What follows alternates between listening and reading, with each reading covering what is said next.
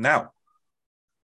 Hey, everybody, you're listening to the Total Bases podcast, and I am Felipe. Over there is a new co-host. It is Angel Morales. Angel, how you doing this evening? Morning, actually. Good. Uh, the morning after Christmas. How you doing?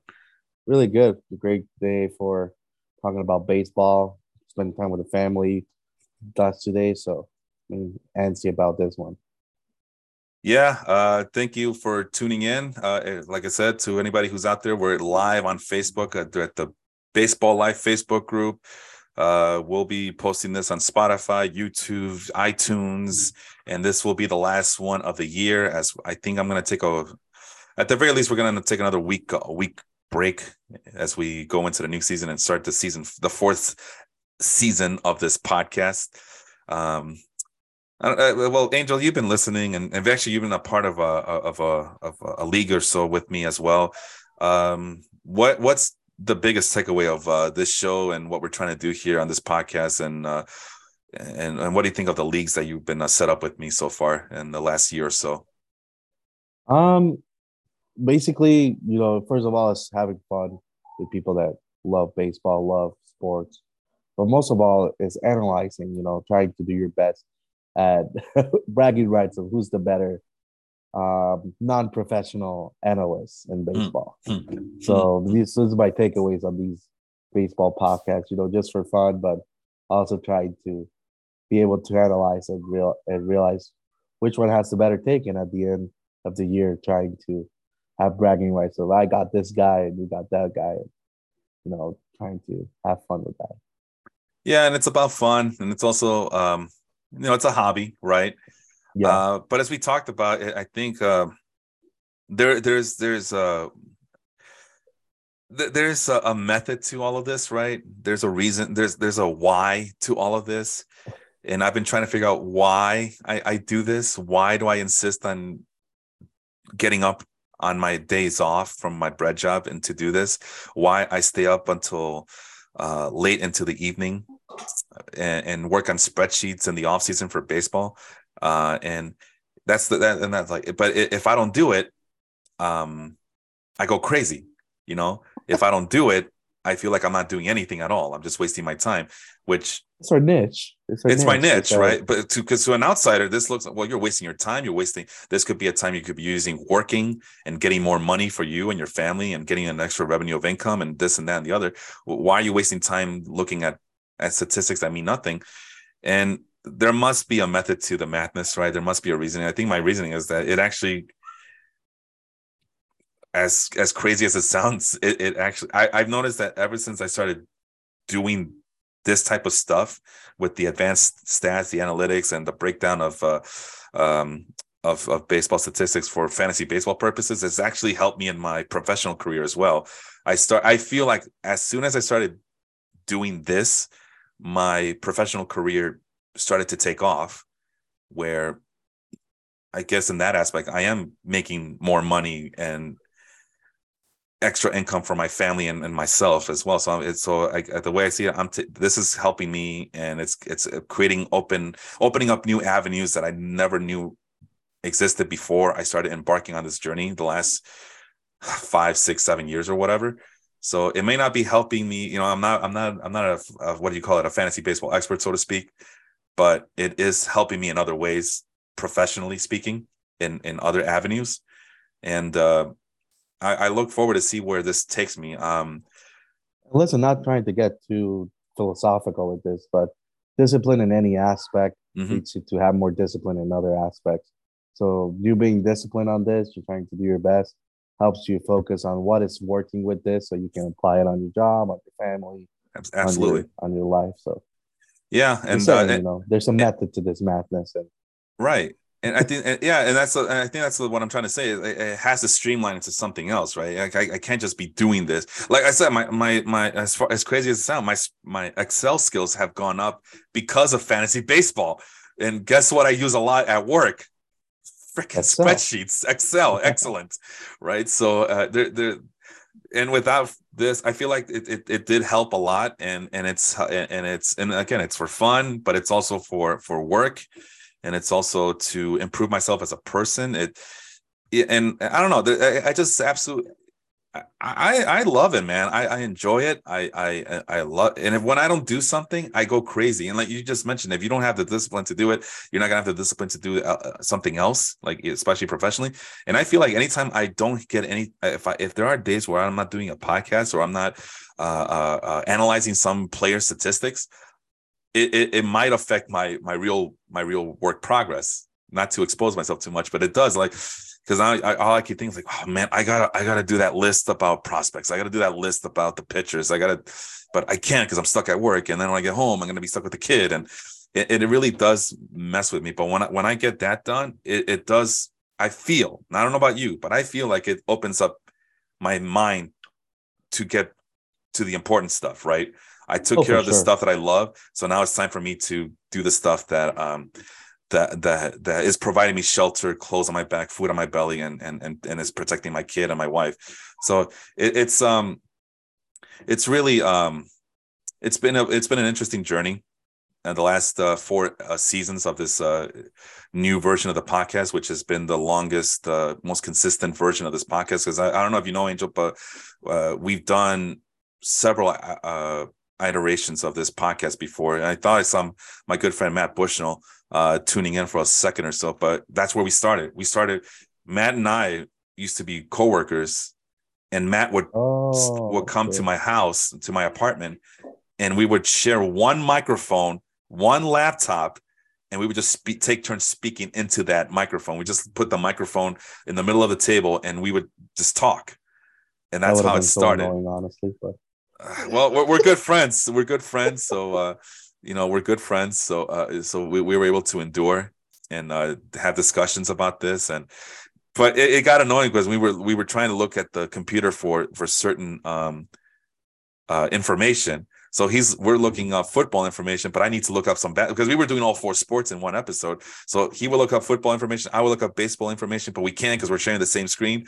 So that that in, in that aspect it did get annoying. So, but otherwise you know and also our computers were just bad. I mean our, we, we would uh, our computers would make th- these loud noises that could be picked up on on the internal mic. Like it, it looked like we were in an airport. It, it, it, sounded like we were in an airport. Sorry not look but it sounded like we were at an airport.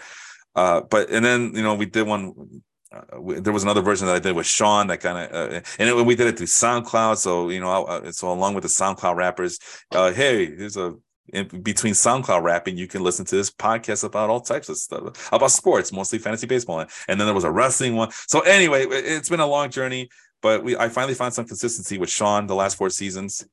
And then uh, when the pandemic hit, we were able to figure out, hey, you know, what if we just all of us do a podcast? And that's where Dong City came from. That's where the Football Life podcast came from.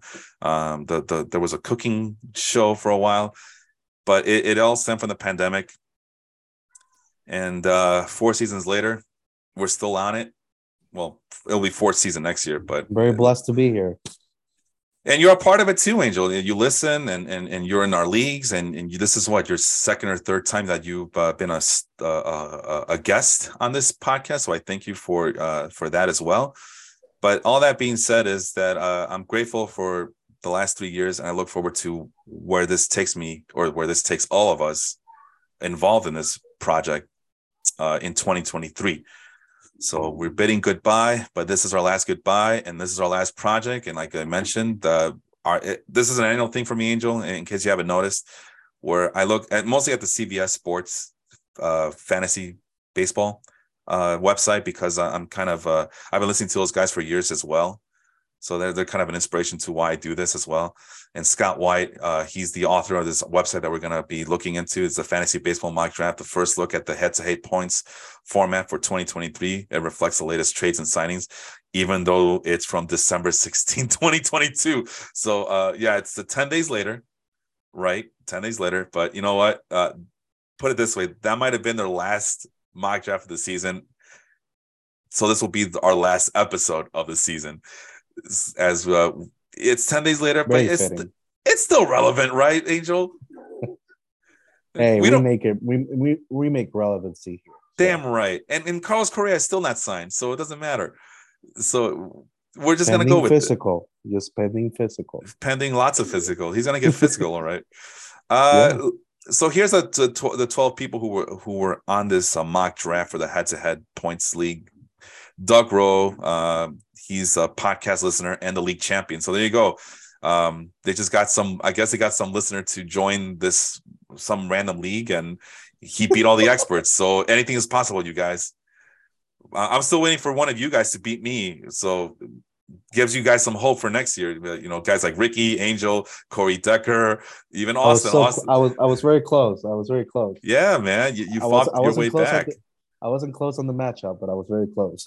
Maybe Austin will beat me one of these days. This yeah. is once again I beat him in the you championship. Very close too. You were you were stressed about it. He was the best team in the league for a while. So yeah. and so yeah, that's this was the second time I beat him in, in the playoffs. So I'm uh, so because he was in a separate league years before.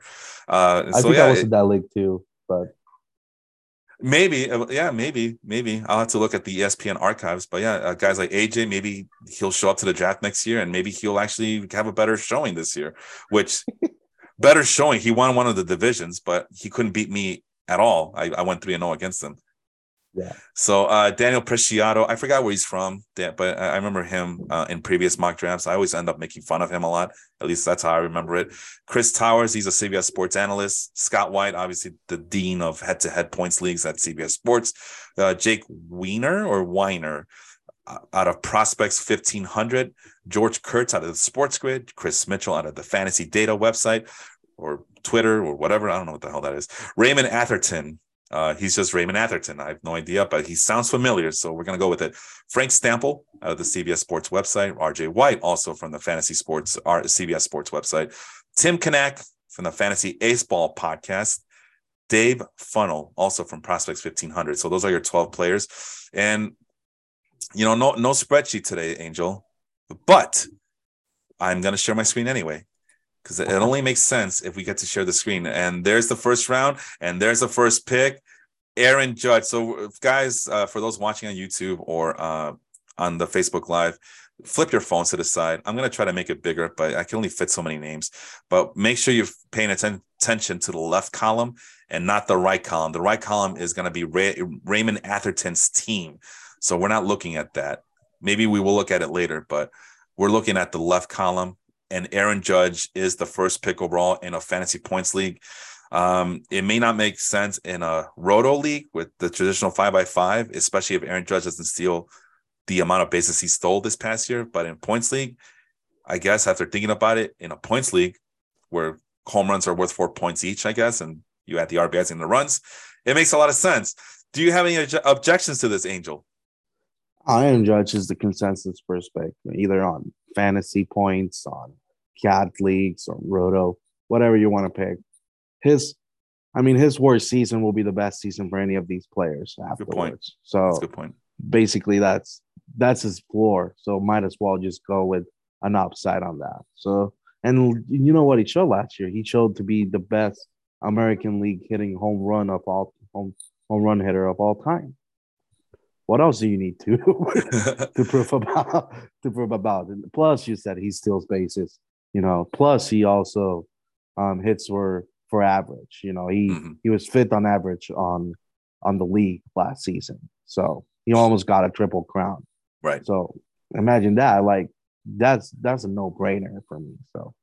Uh, early on projections from Steamer has him hitting 44 home runs, over 100 runs in RBI, 10 chip and 10 stolen bases with a 276 batting average. And what's this?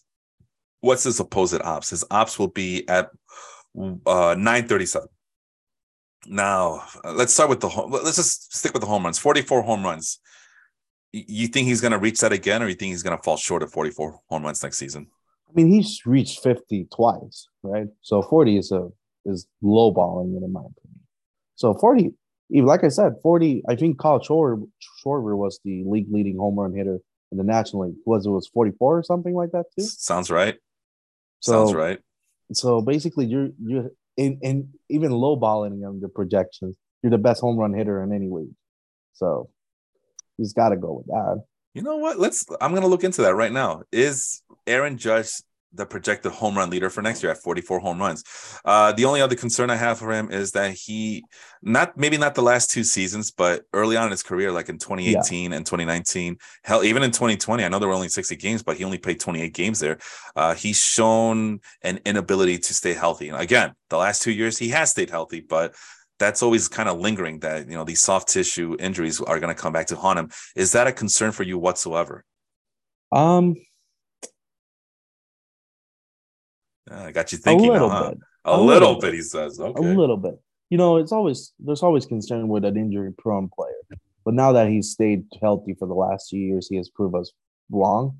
But yeah, I mean, it's still on the back of our minds, but it's now on the back of my mind. It's not two years ago when I was like, can he stay healthy? Can he play ball? Can he produce at a high level consistently? Now he can. So why? I mean, basically just trying to go with the recency bias, as in like he has stayed healthy for the last two years. It will basically pick up for the third year in a row. So uh, he'll be 31 in late April. Is age a concern for you at all? At the moment, no. Maybe okay. in a year or two, maybe even three years, maybe. And he, even that, he'll be a DH. They're probably going to be DHing him, um, moving him from the outfield. So his production offensively will stay. So I don't, I don't believe it's going to be a struggle offensively. It's just going to be like, like you said. I mean, the concerns of his injuries prior, prior on his career will be lingering later on, maybe. But right now, he's stayed healthy, so he'll probably produce the same way for the next two or three years. And maybe he's not going to reach 62 again. I mean, God forbid, I don't want to see another another Yankee wave of, you know, I don't want to see a lot of Yankee news, but at the end of the day. Yeah, for those who don't know, uh, Angel's a, a, Tampa Bay Rays fan, unfortunately for him. Unfortunately, I'm like that. uh, really but quick, like, Steamer, Aaron Judge, 44 home runs. Mike Trout, 40 home runs. Vladimir Guerrero Jr., 40 home runs. Uh, Pete Alonso, 39. Kyle Schwarber, 38. And Fernando Tatis, who will uh, not play in as many games, still one of the more explosive players in the league, 37 home runs. And uh, Yordan Alvarez at 36. So those are the guys who will, uh, according to Steamer projections, are going to finish up well above 35 home runs. Uh, it's a it's a who's who, right? It's a who's who of um, the best power hitting uh, hitters in Major League Baseball right now. So uh, I, I even I mean, as like I said, even as we've seen his ceiling now, even at his low ball, low balling and on the projections, he's still the best hitter in the league. All right, so we're gonna go with it. We're gonna be okay with Aaron Judge being the number one guy, and I'm assuming these are updated. Yeah, December 26, 2022. Okay, so these are updated. All right, so that takes care of that. Um, what was I doing? I don't know if I want to name all these guys because you know we'll be here all day, but so far I don't have any issues. Uh, I have once... I have just one issue. Go ahead. Why is Shohei Ohtani that low? Good question. Uh, if it's a points league, uh, see uh, if it's daily, that's a huge advantage. I mean, Sean's won back-to-back championships in our baseball life league but that's a categories league, but and, and that's a semi-weekly league. But still, uh, he's just the fact that he's able to flip him in and out of being a hitter and being a and being a pitcher is a huge advantage to him. Uh, but yeah, I would have picked Shohei Ohtani over guys like Kyle Tucker and even Sandy Alcantara, even Julio Rodriguez. Julio Rodriguez is is a red flag for me. I don't know why he's a first round pick in this mock draft. Um, that too that's kind of a red flag. And, and Rodriguez kind of slowed down at the end of the year, and his strikeouts are just ridiculously high.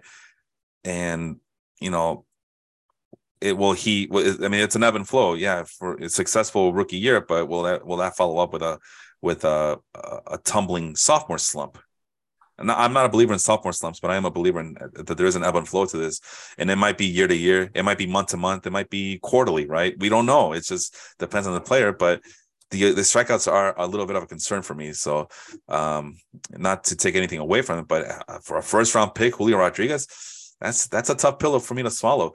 I'm looking at uh, Shohei Ohtani's numbers from last year, the the offensive numbers, and I don't see anything that's kind of concerning. Uh, did he strike out too yeah, much? Same, no, not really. Thing, same thing as Aaron Judge early in his career, injury prone, maybe. But you got you're having a two way player. Basically, people were having a sincere discussion as uh, the the all time leader in American League home runs versus a two way player for the MVP mm-hmm. discussions last year. So it's kind of like why is it, the second best player? It's the number twelve player under mock draft. It's kind of that's kind of weird, but I, I well I guess eleven stolen bases last year it, it, might be turning people off. So if you're thinking if you're thinking in that mentality, but it's a points league though. That's the thing. It's a points league. Unless they think that he's going to get neutralized as a left-handed hitter, but then why why pick Kyle Tucker ahead of Shohei Ohtani, who's also a left-handed hitter? And look, it, I had Kyle Tucker last year. He's one of the most streakiest player I've had all in a yeah. long time. So like he started really bad and then turned off the Jets at the end of the season, which is pretty good for the Astros. But for me, it was really concerning because I struggled those first first months yeah. because of him struggling.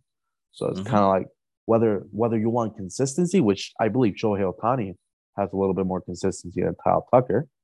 So by the way, uh, 25.9% for uh, Julio Rodriguez is a strikeout rate. So I guess it's not too bad. And speaking of you know modern baseball, the way it is, but I don't know, uh, it's uh, it's put up against a 7.1 walk rate. So it's like just the fact that he can't get to 10% yet was a little concerning for me last year. Um, otherwise, I guess he's oh yeah, no, the other thing about him about Julio Rodriguez, uh the the plate discipline, he swings at 50% of pitches and only makes 71% contact rate, which only a few players can get away with that. Maybe Julio Rodriguez has the bat speed to keep getting away with that. But for me, I'd rather have a more polished guy in the first round than a than a, than a wild swinging guy that early. That's just me though. Yeah. Uh, and then so yeah, and you're right about Kyle Tucker. He was very streaky. I mean, streaky last year. Very frustrating to have, but when he's on, he's on, and he can do both the power oh, speed. Sure.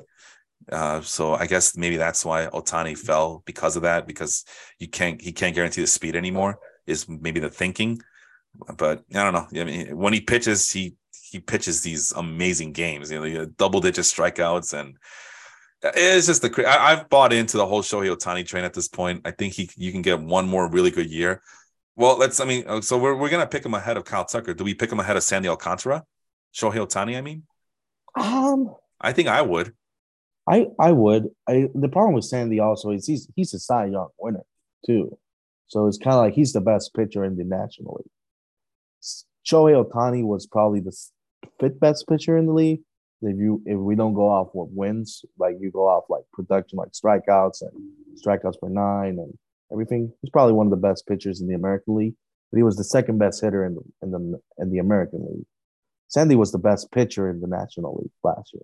So it's kind of like, do you want to just go and as like he's listed as utility over here? You want to go with a you know a jack of all trades type of guy, or you want to go with the best pitcher who's going to give you night in and night out the best performance in the National League. So, uh, big shout out to uh, my buddy Chris, uh, who I, for all intents and purposes, I defeated him in our fantasy football uh, semifinal. So it looks like I'll be facing Matt, my buddy Matt, who I just mentioned, in the championship game. Uh, which uh, that's one of those where it, it's the equivalent of the Cubs and the White Sox facing each other, where it's a game seven and, and the, the, the final out's about to be made, and then the game gets called off due to a catastrophic event. It's the similar it's it's as similar as it can be right there and then. So um unless un, unless unless chris gets like a million points from mike williams tonight uh i for all intents and purposes i defeated him. Uh matt has a tighter uh game so to speak quote unquote i use that term loosely tighter uh in his bracket on his side of the bracket but i think he's about to uh I think he'll be fine. Uh, he'll he, the other guy needs 30 points from both from two Chargers players tonight. So I don't see that happening. So yeah, so I think it's gonna be me and Matt next week, and that, that's gonna be ugh, that's gonna be crazy. Uh, let's see. Uh, we got two pitchers here. Do you? I mean, would you? Gerrit Cole and Sandy, Sandy Alcantara over, I Gerrit Sandy over Gerrit Cole. And did you pick opinion. Sandy over Shohei Ohtani? I forget. I um I was still torn on that one. No, I gotta so pick like, one, was, man. Pick one. Gun to your head. Let's I'll go. go. I'll go. I'll go. Sandy as the best pitcher. Okay, so Shohei Ohtani is the 11th pick overall. That's why. Not, yeah, that answers the question. Why did Shohei Ohtani fall to the 12th spot? Because you would pick Sandy Alcantara over Shohei Ohtani. Yes, that's what okay. I'm saying. Like That will There be you if, if if you go uh, space off offensively production, he's no he's no doubt the best hitter. But if you want to pick like switch him off between pitching and hitting on your league, In a daily league, probably yeah, then you have that advantage in the daily league. But in Yeah. a weekly league, let's say let's just say for the all intents, it's a weekly league. Yeah, I, yeah. I mean, if it's a weekly league, you probably want to stick Ohtani on the offensive side. So Okay, maybe so he's maybe maybe I will pick him higher, but I can understand why they pick him that now. okay, so Yeah. you're gonna so in this in this exercise, you're gonna pick Ohtani over Alcantara. If it's a weekly head-to-head points league, you're picking Ohtani over Alcantara, is what I'm hearing. Yeah, I mean, Okay. he's he's way much. He's probably the second best hitter in the in the American League if we go All right. off based off MVP. So All right, what about Julio Rodriguez versus Shohei Ohtani? nah, Julio. I I love Julio Rodriguez. Okay. I'm a big Julio fan, but So there you also go. injury this injury concerns. There's there's also the injury concerns with Julio. He's really young, and he missed a lot of time last season with injuries. That's very concerning for me. I mean, it could be turning off as like Aaron Judge, which is like he was injured, injury riddled start of his career, and now he's producing at an all time rate. But right now, I don't. I'm I'm really torn on picking him in the first round. So So are you? Would you pick him ahead of Shohei Ohtani, Julio Rodriguez? no, I pick Okay. Shohei Ohtani. Okay.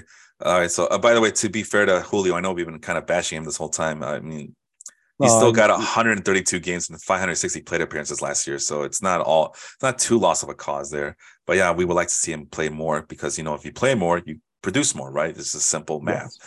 Uh, all right. So Shohei Ohtani's moving up against Freddie Freeman and for the eighth spot. Who wins that one for you? Freddie Freeman and Julio. Uh, Shohei, Um,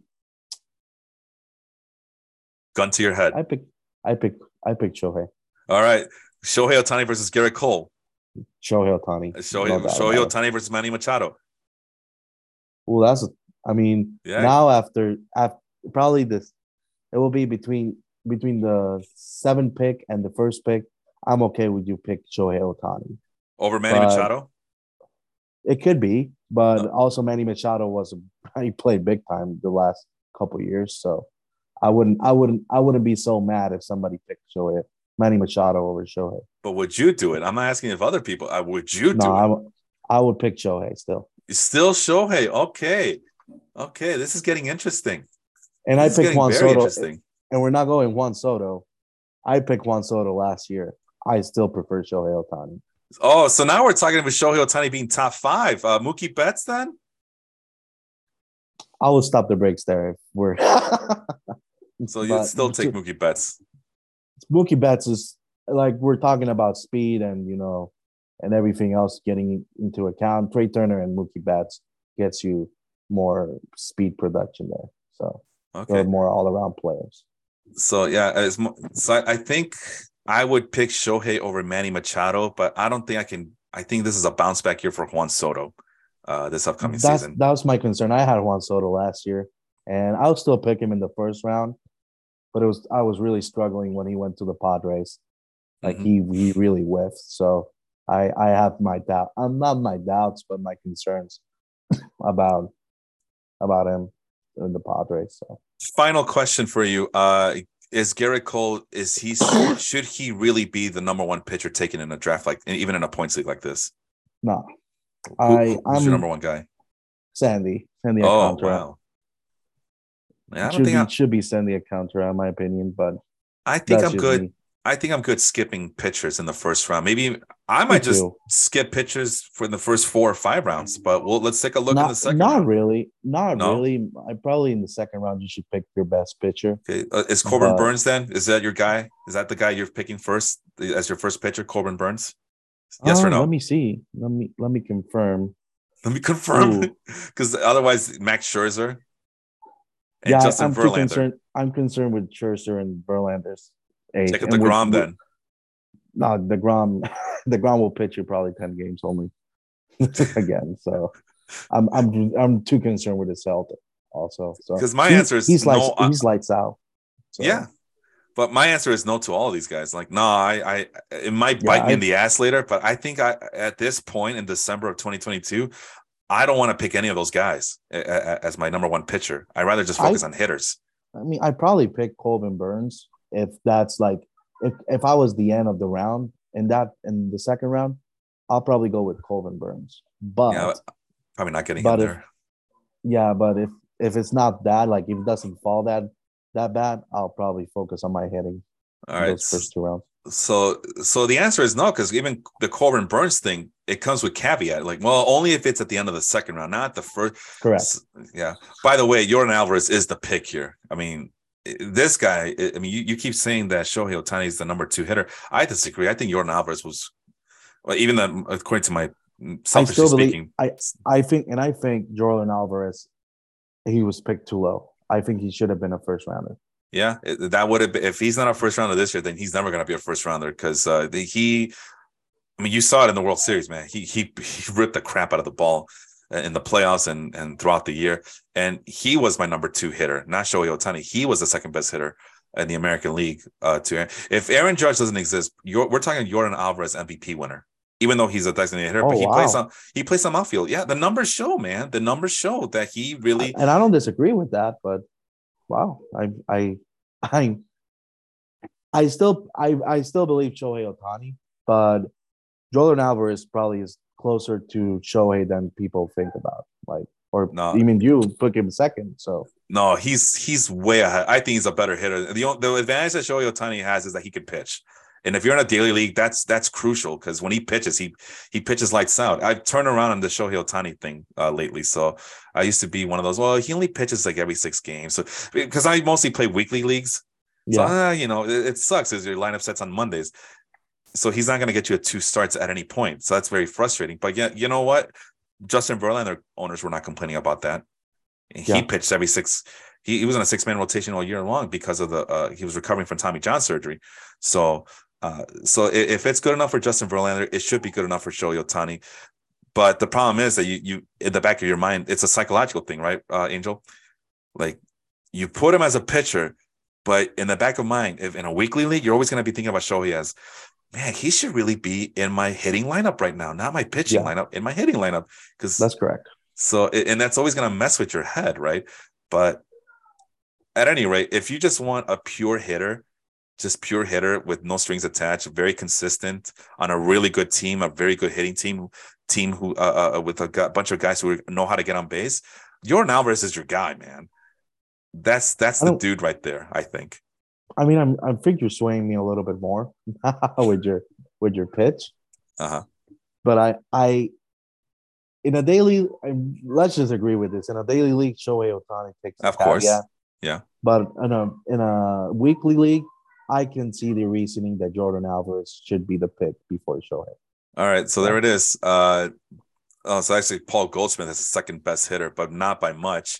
Uh, Jordan Alvarez was number three, but number two in the American League, and no one is even close to him except for Jose Altuve, uh, his teammate. But yeah, 33 points versus 21 points. This is based off the met these four metrics that I use. They're both the rate stats and and cumulative stats.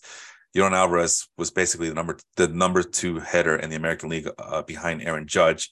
Shohei Ohtani, number 16, and dead oh, last wow. on this list. Yeah. And, then Julio Rodriguez, too. So we are talking about two guys who were uh, first round picks uh, at the bottom of this list. So just depends. I can't believe Yandy Diaz is there. Yandy Diaz is there. Yeah. To my surprise, he got two points for his troubles for the WRC plus. So uh, the all yeah. So basically, all things equal, Yandy Diaz is a top 15 hitter.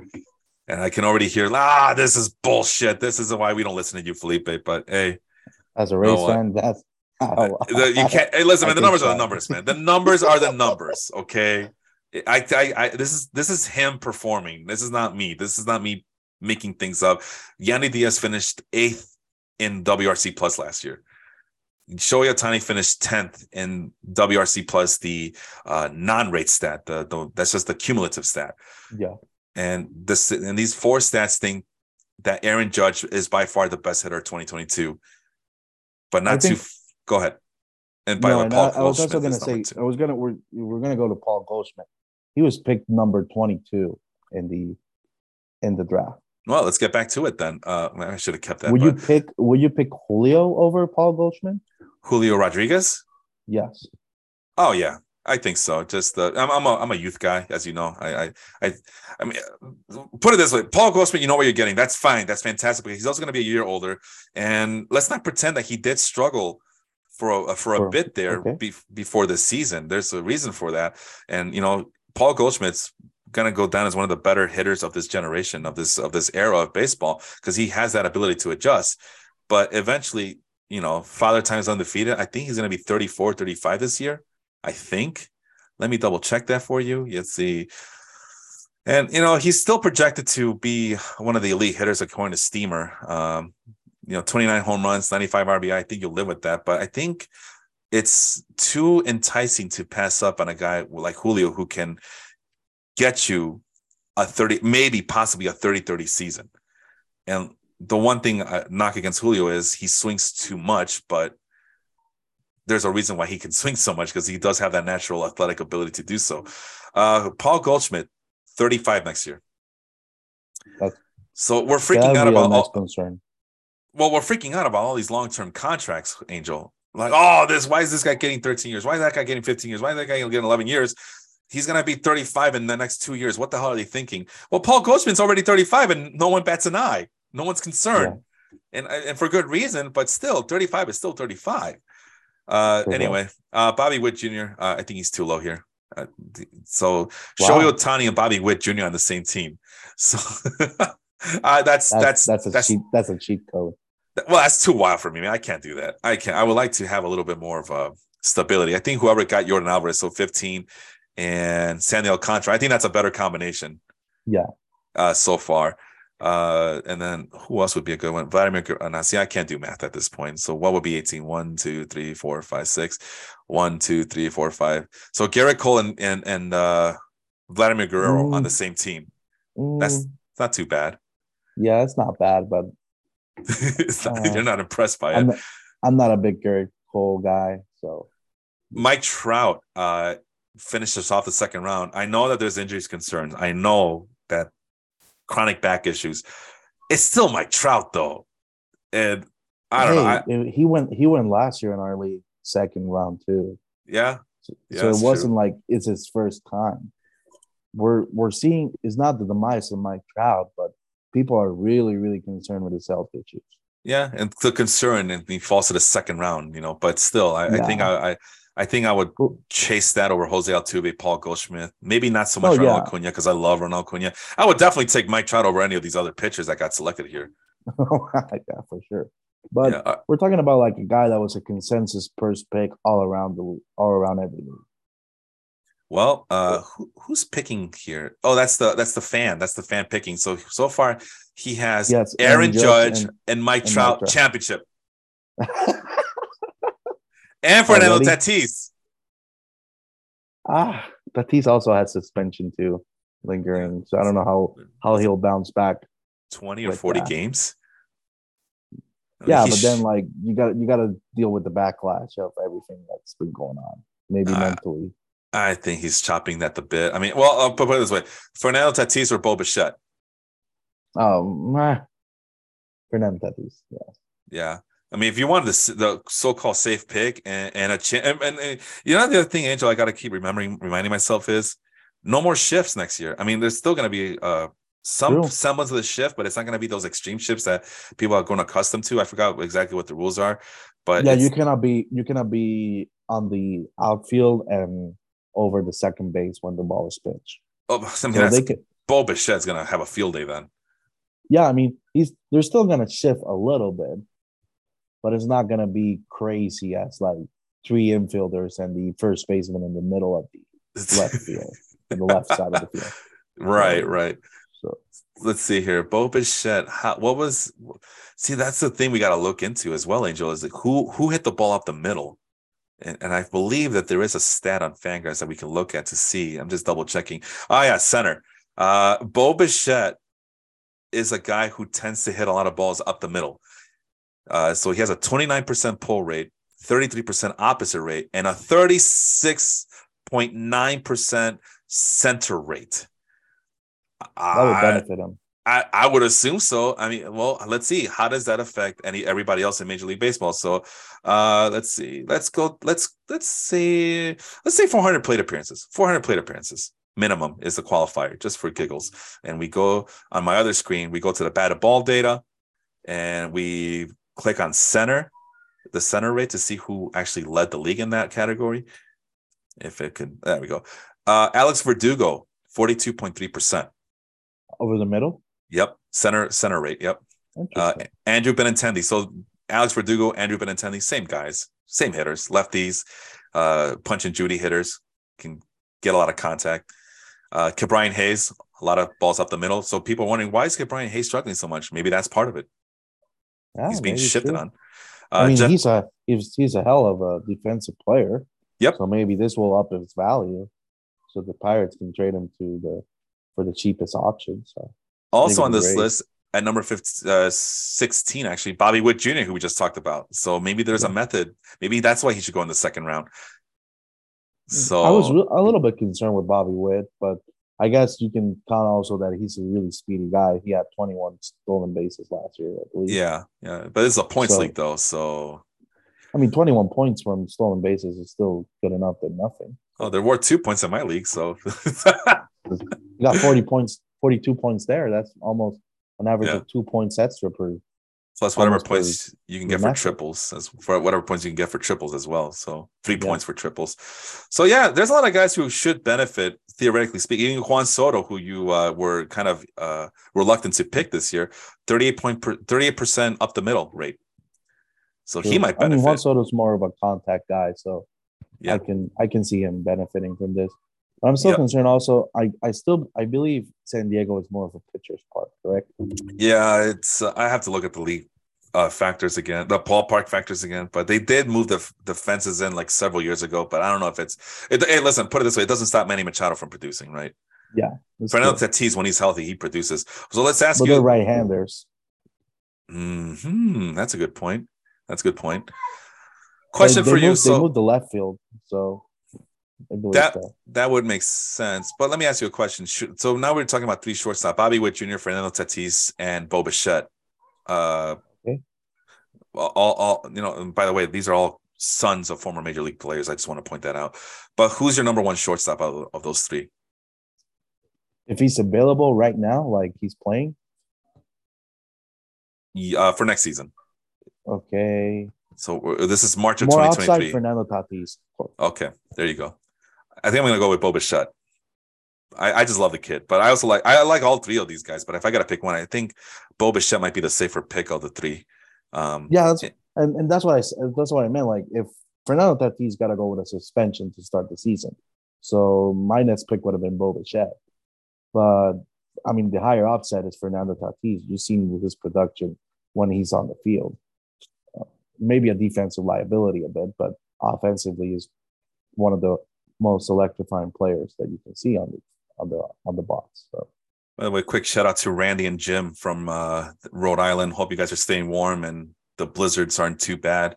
Thanks for tuning in for even for a little spit here this morning as we talk some hot stove. What is it? Hot stove, fantasy baseball stove? I don't know something, but yeah, talking hot some uh, hot hostile baseball, hot stove baseball. Anyway, uh, we go back to our pitching question. Aaron Nola, Shane McClanahan, Dylan Cease, Brandon Woodruff, any of those guys do it for you? Shane Bieber as well. Any of those guys do it for you in this round? I mean, I'm I'm a Tampa Bay Rays fan. I I still have questions Shane McClanahan on the third round. I, I think I'd still skip any of these pitchers. Yeah. So like even I have questions like I don't I want to pick Aaron Nola. I mm. Dylan Cease, he had a really bounce back, a really nice season last year. I don't know if I would pick him on the third round. Shane Bieber, uh, he was in Cy Young on the pandemic season. He's been mm-hmm. a little bit, you know, spotty at times the last two seasons. Brandon Woodruff is consistent. I still wouldn't pick him either. I think the only one that has an upside is Shane McClanahan.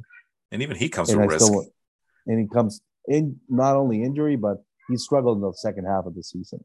Yeah, I think he so, was being overworked as well, and those are some tough matchups. And hopefully, the new unbalanced schedule. Supposedly, they're going to go to an un uh, uh, more of a balance. Sorry, more of a balanced Yeah. schedule. So No, they're going to play every team in the league. Yes. Perfect. So, but the last image I have of Shane McClanahan was him warming up, and then the next thing you know, he's grabbing onto his left, his throwing shoulder, his left shoulder in pain. So I still remember that. That then, uh, so I might just avoid him altogether. Dylan Cease has a high upside. Shane Bieber might be the safe side, but still, Dylan Cease comes with lots of baggage. Plays on a crappy White Sox team. There, I said it. Even though I'm wearing my White Sox set, I don't care. It's a crappy White Sox team.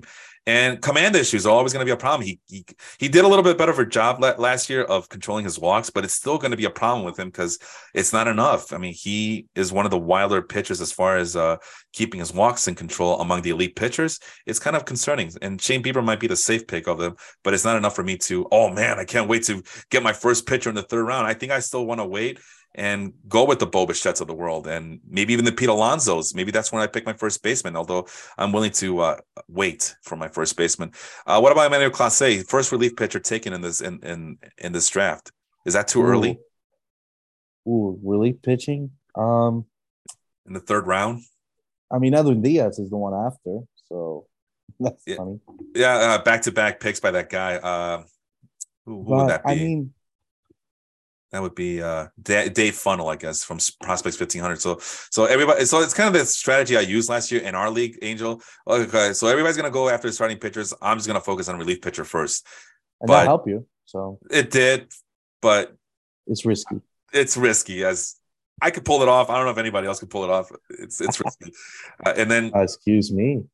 did you? Why did you fart? Did you fart? No?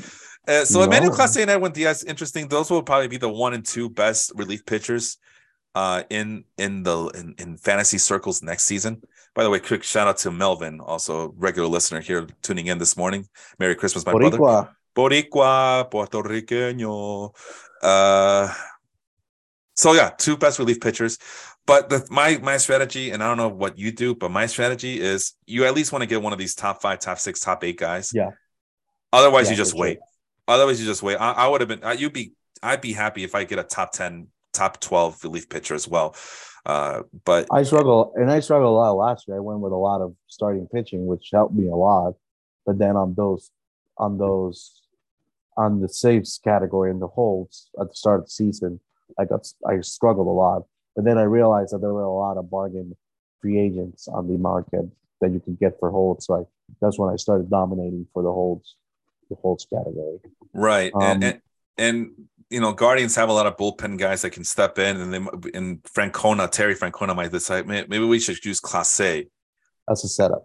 as a setup or or a fireman, like sixth inning guy. You know, oh man, we we're up by two runs, but the bases are loaded.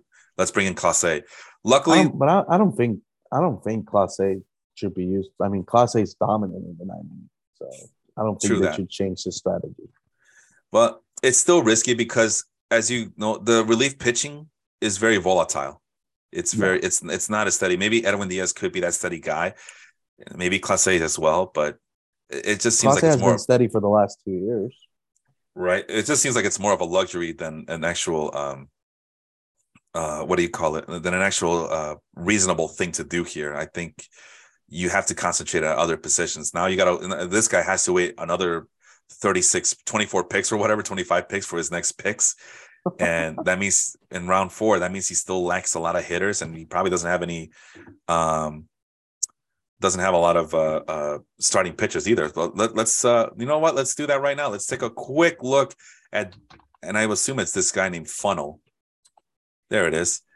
Okay, so you got Ohtani, Bobby Witt, Emmanuel Clase, and Edwin Diaz, and then he proceeds to get two more starting pitchers. So Luis Luis Castillo and I thought it was Luis Castillo and Robbie Ray. Oh, Robbie Ray.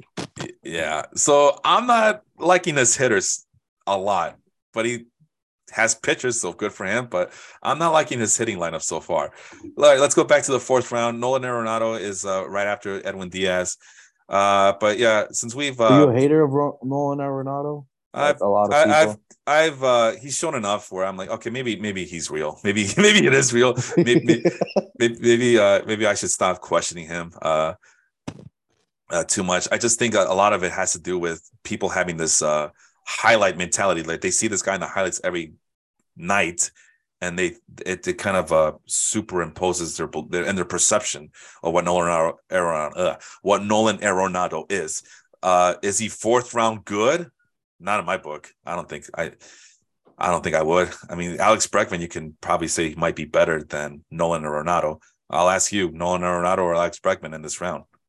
My opinion, I'm a big Nolan or Arenado guy. I go uh-huh. with Nolan Arenado. And Alex Bregman, he's not struggling, but he hasn't been up to the production when he was in 2019, I believe. He was in the MVP conversations.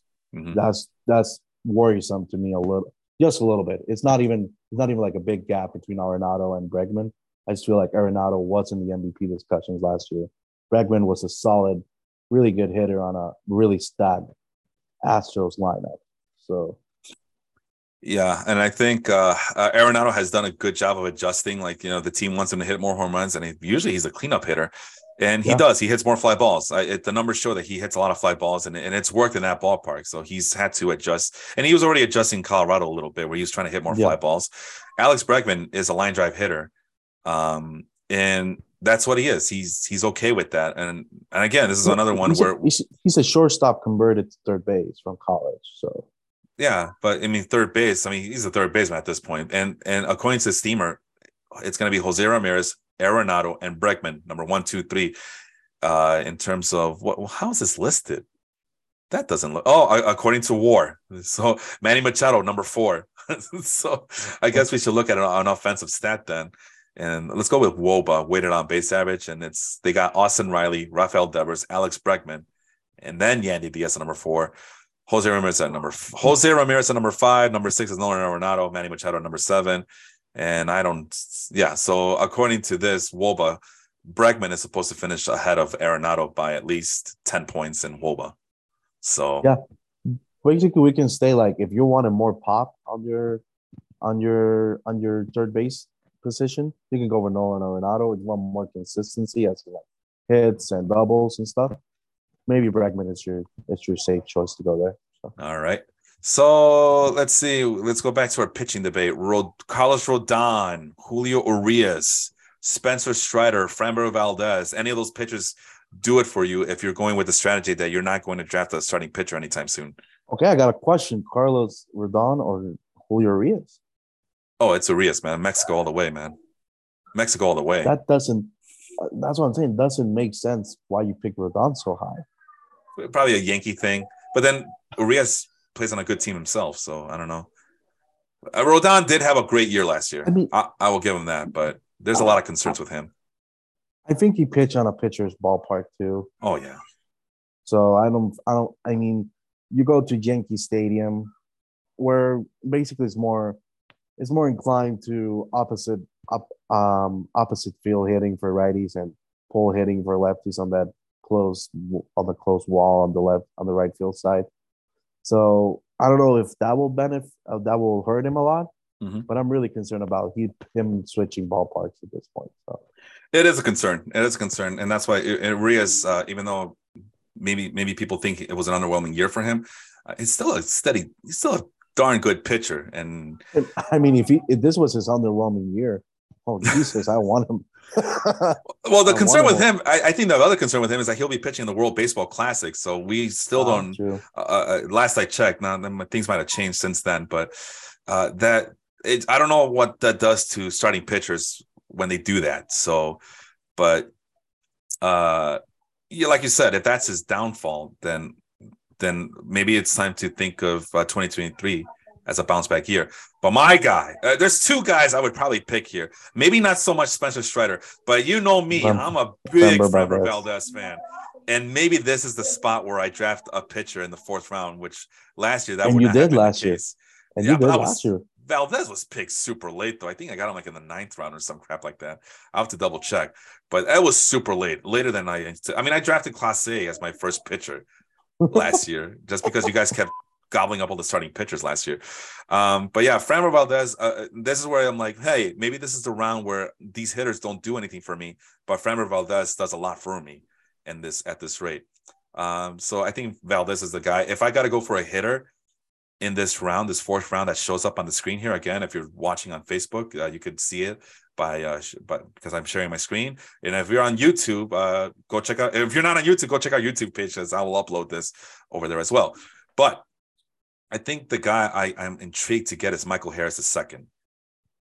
Wow. Yeah, Really? I, I, yeah, he's one of the guys that we uh, Sean and I we we ex, we uh, spotlighted in one of our very first uh, prospects shows in, of the 2022 season, and even though he was in Double A, we I, I was like, hey, you know what? We the Braves might have something here.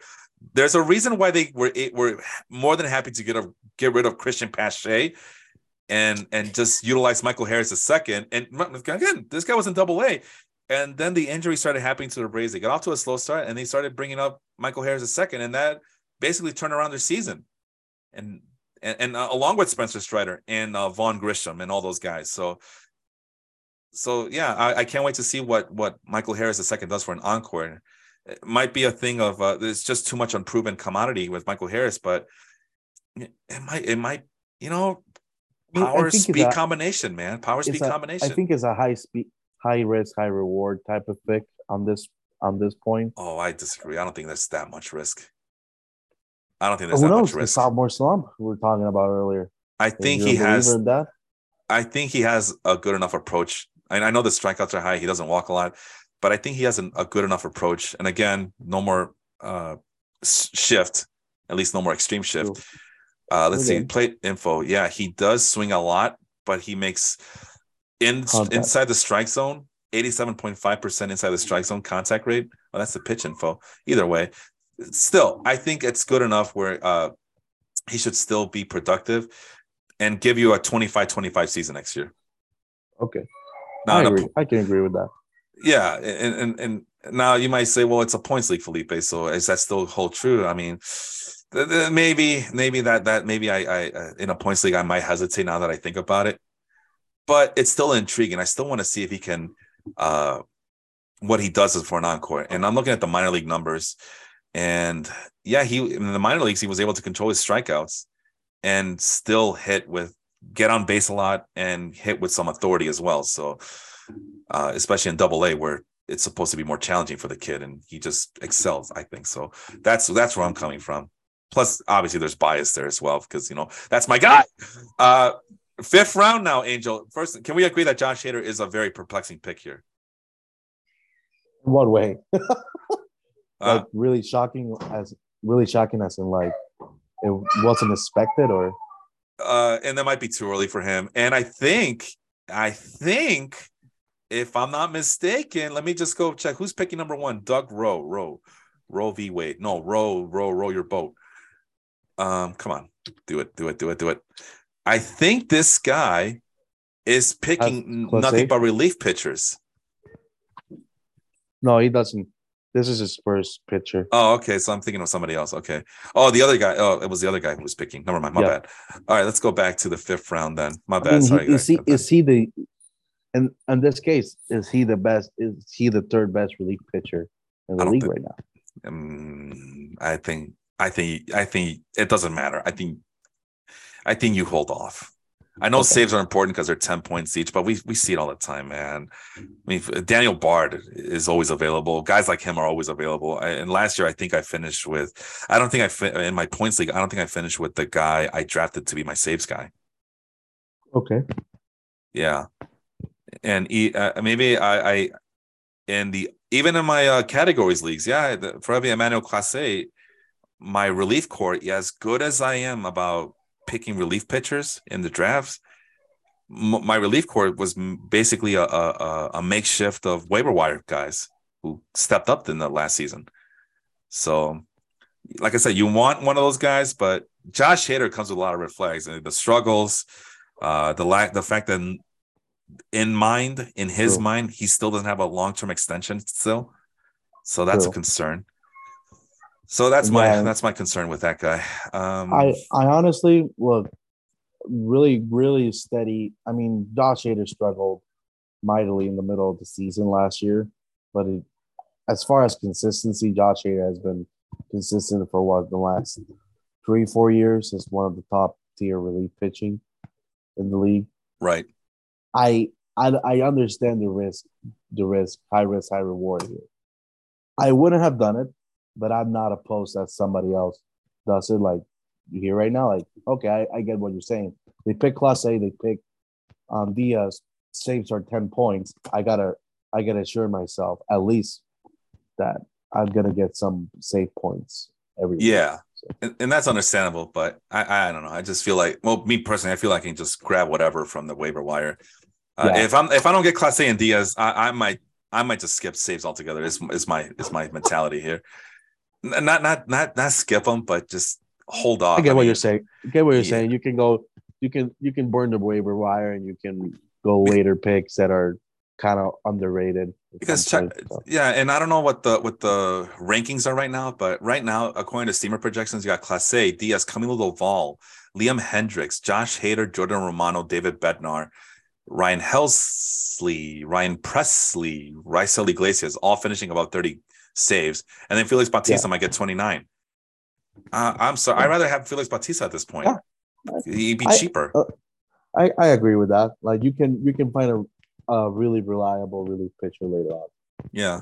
Uh, and then I was still, you know, maybe George Springer is not a good example, but man, I think I would get Zack Wheeler over Josh Hader, Alek Manoah over Josh Hader, Zach Gallen over Josh Hader, Cedric Mullins over Josh Hader. And maybe the question yeah. mark is Josh Hader or Yu Darvish. Maybe, maybe that's when I decide that Josh Hader is a better player. Uh, Bryce, Bryce Harper. Uh, well, he's uh, apparently he's going to be out for a while, so maybe not and Last looks like he's. Uh, I think I, I, I will. I picked Realmuto, but free. Uh, catcher might be too soon still for me. I think I'm. I, I might hold off like on catcher. Catcher, well. catcher is really thin. Honestly. I know it is. I know, but I'm targeting a certain guy.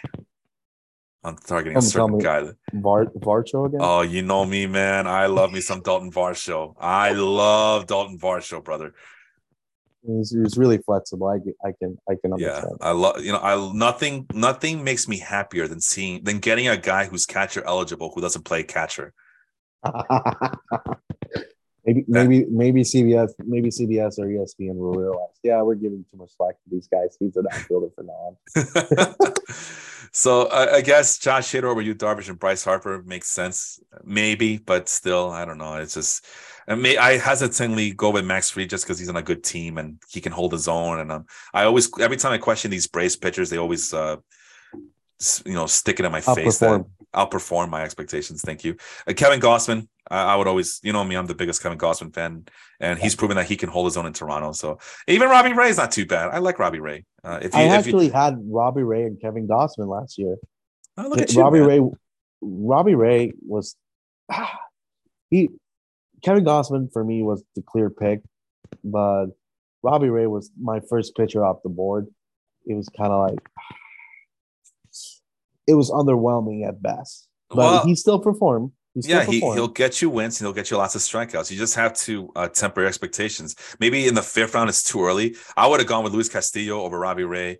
Uh, maybe Joe Musgrove. Ah, see, Joe Musgrove, he's a stay, a, a, a, safe floor guy, but he has a limited ceiling.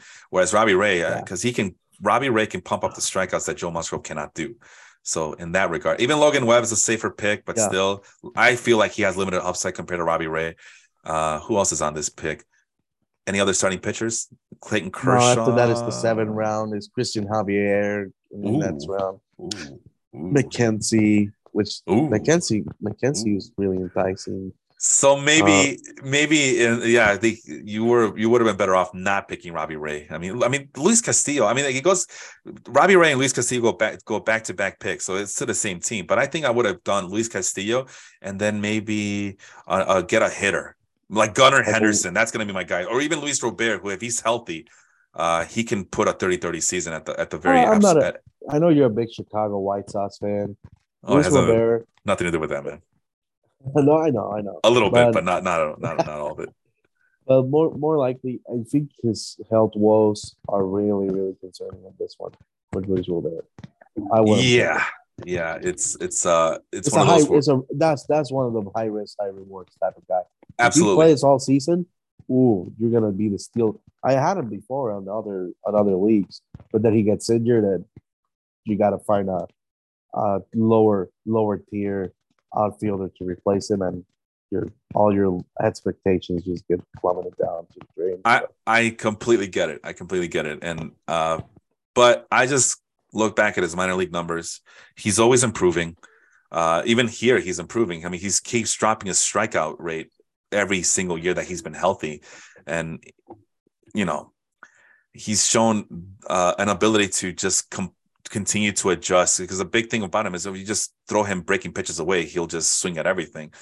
But yeah. uh, uh, you know, his contact rate has improved since his rookie year.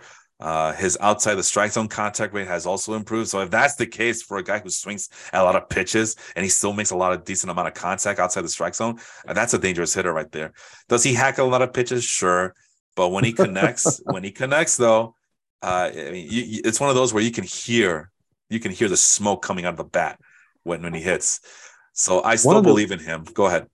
One of the most underrated picks is one after him. I believe he's been really reliable and even as a Rays fan, like I bias aside, Randy Arozarena will give you production, a really great production. He steals bases, he gets 20 plus homers per year.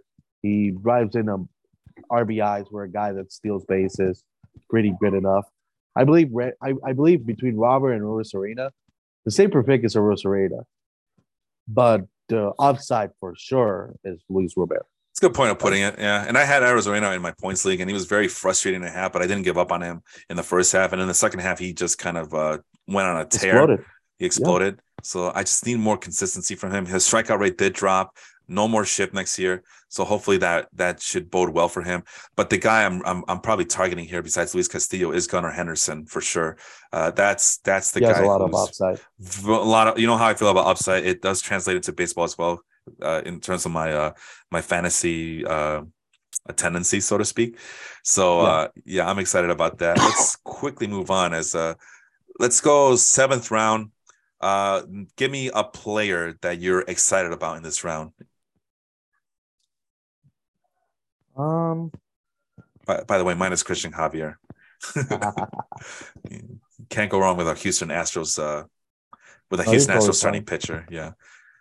I'm really excited about Adley Rutschman. Oh yeah, I think I think a guy that can DH and play catcher, same thing as you were saying. Mm-hmm. Play for, I think he played first base a little bit last year too. Like they can slot him on first base. It's a great pick, and he's a really great. I mean, in terms of catching wise, he's a really good catcher. Like he knows how to command the strike zone and everything, but that doesn't really correlate to fantasy a lot because we don't focus on fielding. But in terms of hitting, he was I, I picked him up from the from the free agency. He was undrafted last year. He was the he was probably one of the top ten catchers on our league last year. So crazy. So uh, like, go ahead. I'm sorry. No, you're good. Like I I would say like from all the catchers that I had, like I had a lot of catchers that got injured. Yep. He was probably the best pickup I had from free agency last year. So. Oh, free agent! Wow, that's I want to be in your league.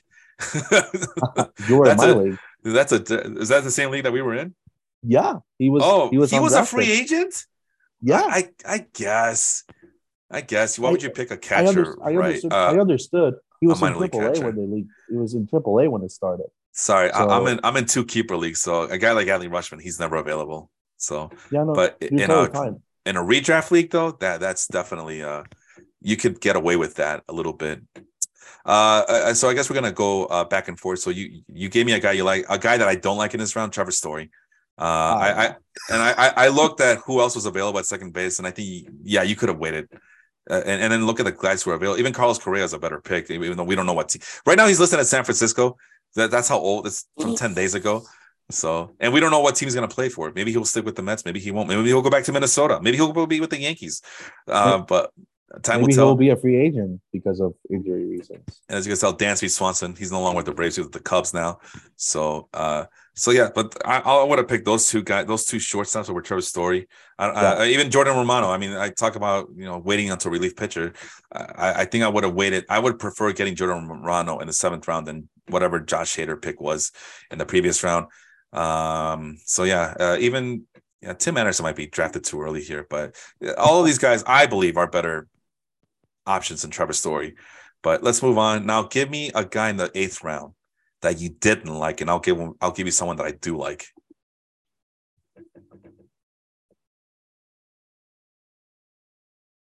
It's a lot of dead air, man. You can't be doing that. But anyway, I'll, I'll start naming them, and you tell me: Tommy Edman, Vinny Pasquantino, George Kirby, Starling Marte, Dalton Varsho, my guy, uh, Adolis Garcia, Eloy Jimenez, Teoscar Hernandez, Max Muncy, Salvador Perez, Alejandro Kirk, Andres Gimenez. Give me a guy you don't like in this list.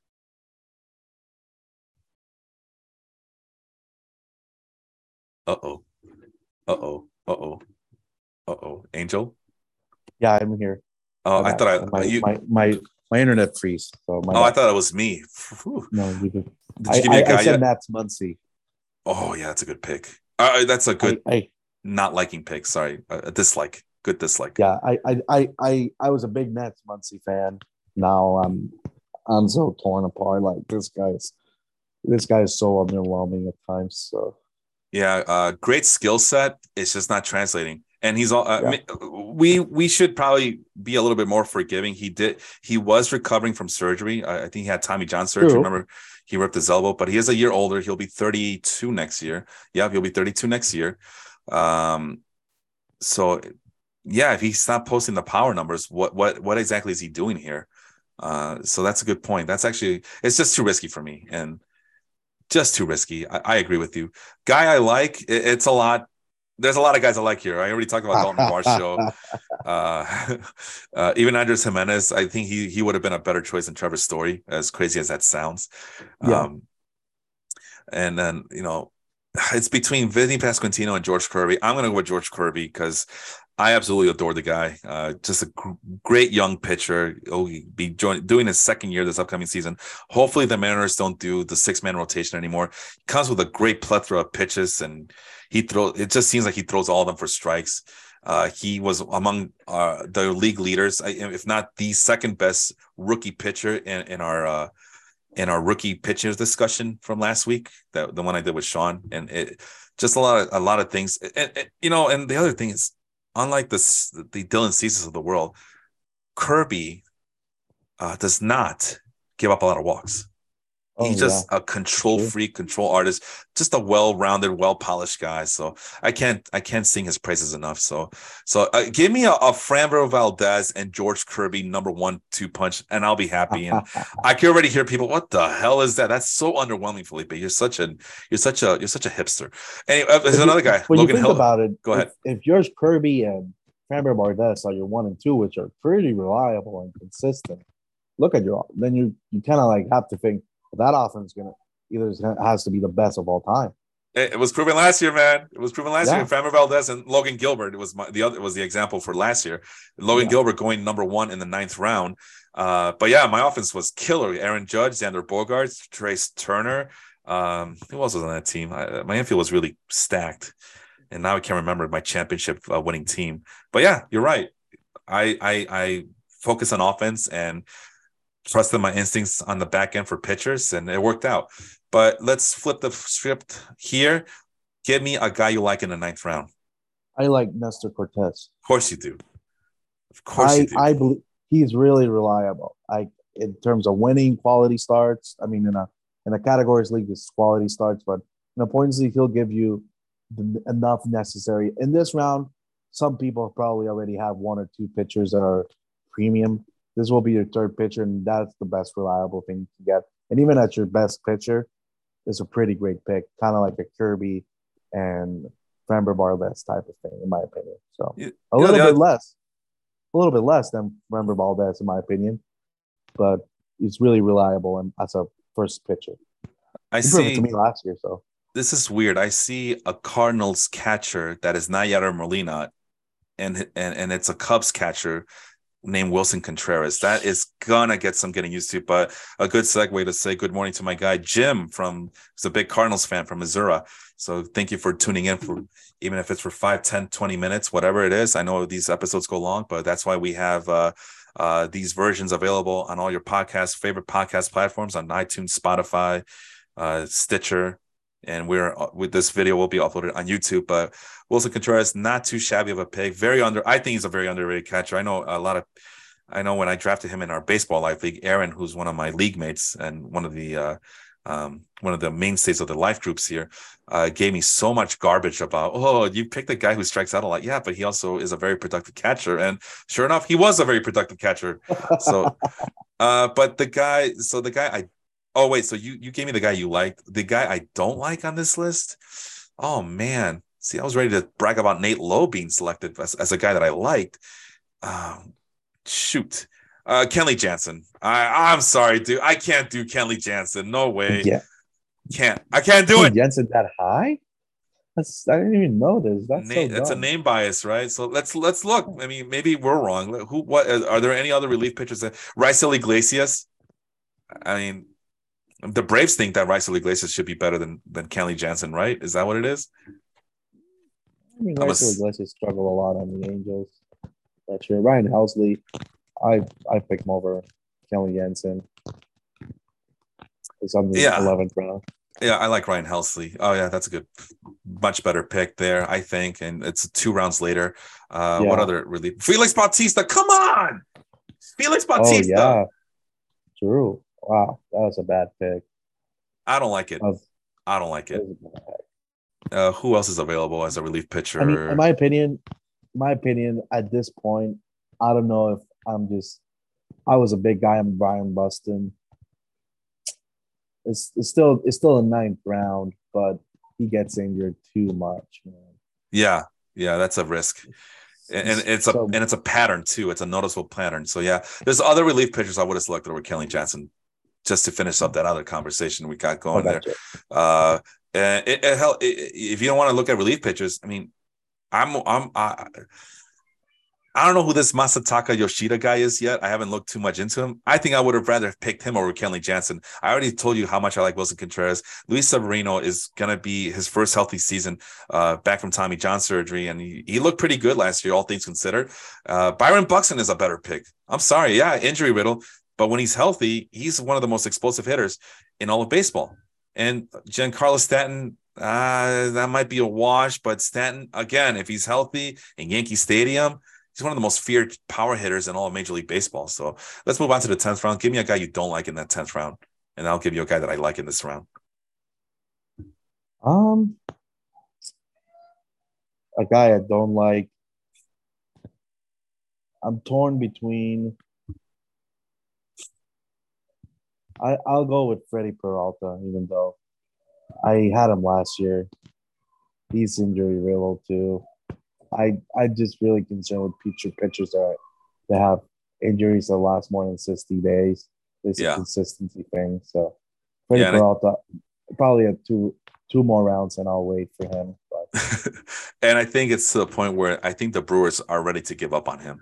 yeah, So y- yeah, and so that's that's that's a good. I, that was going to be my pick uh, for a guy I did not that I dislike, but a guy that I like. Uh, let's see here. Oh boy, it's some good, decent. I, some I, really good picks here. very good picks. I mean, I'm looking at Brandon Nimmo. I'm looking at Rhys Hoskins, Anthony Rizzo at first base. This is one of the reasons. This is one of the reasons I wait for first baseman because I can still get Rhys Hoskins or Anthony Rizzo in the double digit rounds. But Yeah. let's go with the upside guy. Let's go with Corbin Carroll. Uh, probably the prize of that Diamondbacks rebuild as of right now. Uh, good power, from what I remember, good power speed combination. I'll, I'll I'll confirm if that is the case or not in a, just a second here. I could have sworn he was a good power speed combination, uh, and it's a short sample size from last year with the Diamondbacks. Oh, but here we go. Uh, oh yeah, 80 speed and a 50 55 raw power number. Uh, so then the power might not be there, but the stolen bases could be.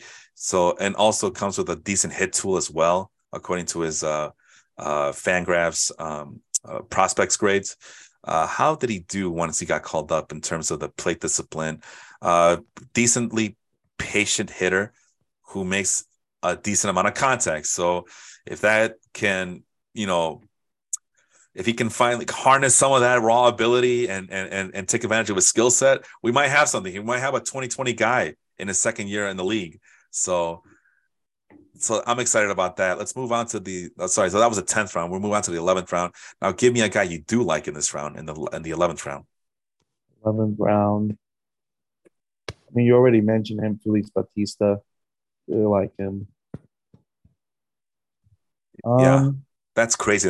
That I know it's early and things might have changed from 10 days ago. But Felix Bautista going in the 11th round is just it's just insane to me. It's just really insane. There's a guy you want to reach for as a relief pitcher, that's the guy Felix Bautista is. But that's that, that's just Felix Bautista will be my pick. Good pick, guy. I is that the guy you like? Right. I really like the I, like, I really like Felix Bautista in terms okay. of like low risk, high reward. In my opinion, I think Nick Castellanos, like if he bounces back, mm-hmm. his 11 round is not bad to pick him. So he's really like a low risk. Like you pick him later, you already have a couple of infielder, a couple of outfielders just to fill the last spot, or even that just to have bench depth when they're when they're injured or something like that. This Castellanos is a great pick there. All right, the guy I don't like in this round, this what's this? What did I say? Eleventh round. Yeah. Uh, Tyler Anderson going to the Angels. I think that's another fool's gold situation, and the Angels are straight from central casting. This being a Los Angeles team, right? Hollywood central casting. This is typical Angels buying high on it. I mean, you could say, well, the deal's not that bad, but the deal is also for Tyler Anderson to help out immediately, and I don't think he will. I don't think he's that guy. Yeah. He's a and uh, to his credit, he's uh, done a good job of controlling his contact rates because I, I'm surprised that they're not higher for a guy who doesn't strike out a lot of guys. But I think that whatever it is that that that was made him successful in Los with the Dodgers, he is not going to find that same success with the Angels. Um, I just don't see it. I, I think that's a one year uh, of good Tyler Anderson and be ready to uh, just get the worst of Tyler Anderson during the duration of that Angels contract. He'll be 32 next season. So I know I, am not same guy who preaches that sometimes older pitchers, starting pitchers, older starting pitchers are better than younger starting pitchers. But in this case, um, limited strikeouts. I mean, great control. I'll give him that much. Great control.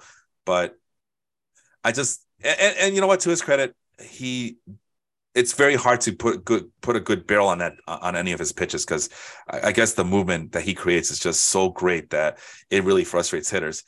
I just think that is that is more of a that is more of a of a of an association being with the Dodgers last year than it is of him being a gotcha. getting that skill set. And all right, twelfth round. So a guy that you don't like, who is it? Mm don't like. I I mean, Chris Sale has been out for so long. Ooh. I'm not big. I'm not big fan of him anymore. But I mean, still like lower rounds, so not that bad. But from what I see here, is the worst pick of all of these. So let's go back. Chris Sale or Hunter Greene. By the way, Chris Sale and Hunter Greene go to the same team, but assuming that it wouldn't have gone to the same team, would you have picked Chris Sale over Hunter Greene here? Um, Hunter Greene has also injury concerns, but he's a really high strikeout guy too. Chris Sale is also getting older, so Hunter Greene has a lot of upside too. What about Jose Berrios over Chris Sale? Jose Berrios has been more consistent up to this point. Wow, that's saying a lot. Uh, Kodai Senga for the New York Mets. I believe he's the Japanese import. I think. Yeah, I, I haven't done my that's, research. That's a walk. I, I I believe there there should be like a to stop because you don't know exactly what you're bringing from how it will correlate from Japan to the U.S. So. But is he? Would you pick him ahead of Chris Sale though? That's the question. Um, I mean, is Chris Sale gonna hit his hand again on a bicycle trip or something? I guess that answers that question. Uh, Ranger Suarez or Joe Ryan over Chris Sale? Joe Ryan, yes. Ranger Suarez, ooh, what about Pablo Lopez over Chris Sale? Pablo Lopez has a lot of has, been more productive before. Jon Last Gray was a little bit. Uh, Jon Gray will be uh healthier at the very least. Yeah, Jon Gray is pretty good, but I don't. Um, um, I could stop there in Jon Gray, but Joe Joe Ryan and Pablo Lopez, I'd probably pick over Ranger Suarez too. So okay, uh, going back, what round were we in? The 12th round. The guy that I like, Grayson Rodriguez. Uh, I mean, so there's a lot of good guys here, and, and it's not fair because I always mention Grayson Rodriguez in every podcast at this point. But yeah, uh, guys that are also worth uh, keeping an eye on: Steven Kwan, Jesus Luzardo, uh, Jeff McNeil, maybe a bounce back from Kris Bryant. Nick Lodolo is definitely a guy I'm high on. Dustin May, he's going to be healthy. So that's just a quick recap on those guys. But Grayson Rodriguez is the one that stands out for me the most. Uh, and that's because I'm a, the biggest Grayson Rodriguez cheerleader of all time at this point. And uh, yeah, I wasn't excited about the Orioles last year. As you know, I, I always badmouth the Orioles, but Grayson Rodriguez is the guy that and Gunnar Henderson as well. But Grayson Rodriguez is the more I read about him, the more I watch him, the more I look into him, the more exciting, the more excited I get about him. So that's my guy. I know he's a rookie, but man, this could be one of love those where sight. love at first sight, but one of those that this is a rookie that you pick that makes all the difference in the world for you. Might be a little too high for some guys, for some owners, some uh, players in fantasy league circles, but he's 12th round. If that's the cost for the guy, I, I, might just have to. It depends where I have him on my rankings, but if that's the cost, I might just have to pull the trigger on that. Let's go to the 13th round. So I did one that I like. Why don't you give me someone that you like here in the 13th round? Okay, 13th round. First, oh, let's double checking how many rounds we got left. Oh crap! Okay, we got we're still a ways away, but let's try to see how fast we can go here. 13th round, go. Mm, I go Joe Ryan. No, uh, guy. Uh, that's the guy you like, right? Okay, my bad. Yeah, I, am getting Ryan. confused.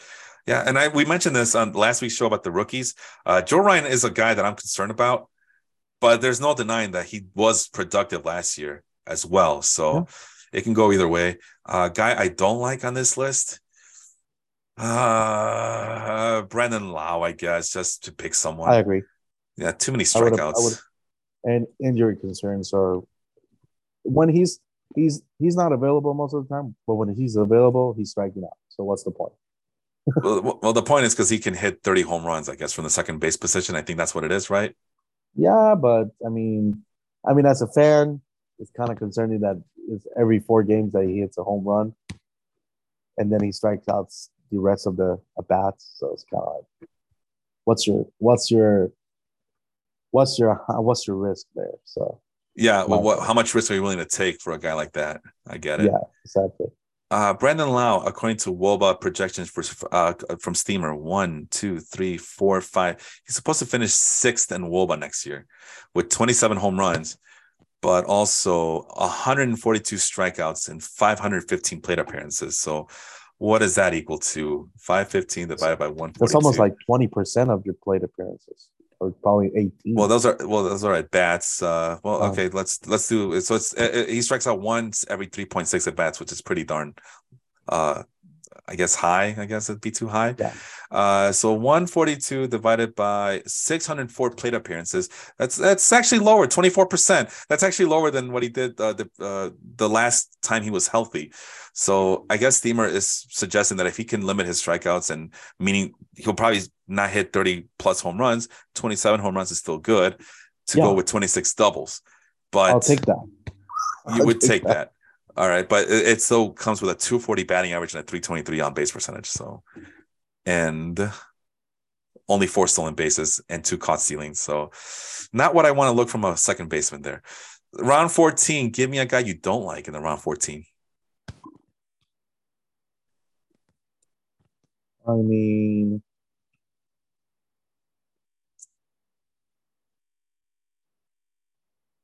I'm between. I'm torn in my opinion Gary Sanchez, I don't like him. I don't like Gary Sanchez a lot. Um, those two catchers are kind of. I mean, maybe I'm, maybe I'm not really. I don't know MJ Melendez a lot, but from what I heard, he's not that reliable. But who knows? Maybe uh, I, am a big Melendez fan, so I, am too biased, uh, and, and that's one of those guys that he he will see playing time outside of catchers. So you know how I like my catchers. I yeah, prefer them not makes not, sense. not to play as a catcher for real life. Uh, but yeah, he was able to walk 12.4% of the time against only 24 and a half strikeouts. So that's pretty darn good for a rookie. Still got to hit 18 home runs. Um, and 91 mile per hour exit velocity last year with a 10.4% barrel rate. So there's a lot of promise. Uh, but I, I, I understand the concerns here. But we can i will personally just say hey he was a rookie give him a break so yeah okay i get it i get it that's what i'm saying like i wasn't really aware since i didn't didn't follow him a lot last year so i'm not really aware but from what i heard I, I mean, kind of like Salvador Perez is still there too. It's kind of like how much plate appearances will he have. So yeah. So you're gonna go with Gary Sanchez?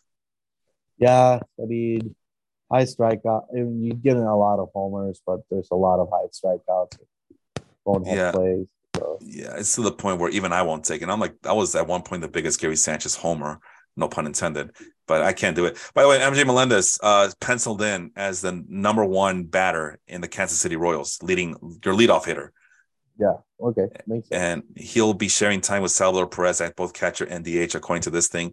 Just depends what the uh, Royals end up doing and if they sign up anybody else. But right now, leadoff hitter from a catcher, you got to take it. You got Yeah. what's what's there to hate? Anyway, um, the guy I do like, I guess I'm gonna go with Oneil Cruz and take his baggage. Raw, athletic, God gifted, physical attributes, but with very little skill set. Like there is a lot of refinement left to be done on this kid, but you cannot ignore the fact that he is a piece of specimen. He breaks every Statcast record. It seems like he throws harder than anybody else. He hits the ball harder than anybody else when he makes contact, actually, and it, it just makes the plays that you wouldn't expect from a, a, a basketball player playing shortstop, basically. So that's my guy that I like in this round. This uh, what round are we in? 14th. Let's move on to the 15th round really quickly. And now it's your turn to give me a guy. Yeah, you do like here. I got two here. Oh I God, mean, I'm, let's go. I mean, I'm, I'm just gonna I'm gonna special mention to Drew Rasmussen. I Oh. believe that he's one of the underrated picks here. I like really him. Showed out last year. I like him a lot. I yeah. really love Luis Arraez. Luis Arraez is probably one of the most underrated pickups here of late rounds. So Clay Holmes too, actually. Didn't real didn't notice him from first first instance, but I'll go with Luis Arraez. All right. Hey, by the way, y- your microphone keeps cracking, so uh, I don't know if you could do anything to adjust that. That's fine. I'm just letting you know. Uh, guy, so that's the guy you like. Guy I don't like. It's like these guys are so meh, you know. They're so blasé. I'm so blasé about. I guess Chris Flexen just by default. Hell, even I Matt got, Chapman. I got Oh man, Rendon. I'm sorry. What? I got Rendon too. Oh, I, I I'm still a big Anthony Rendon homer though.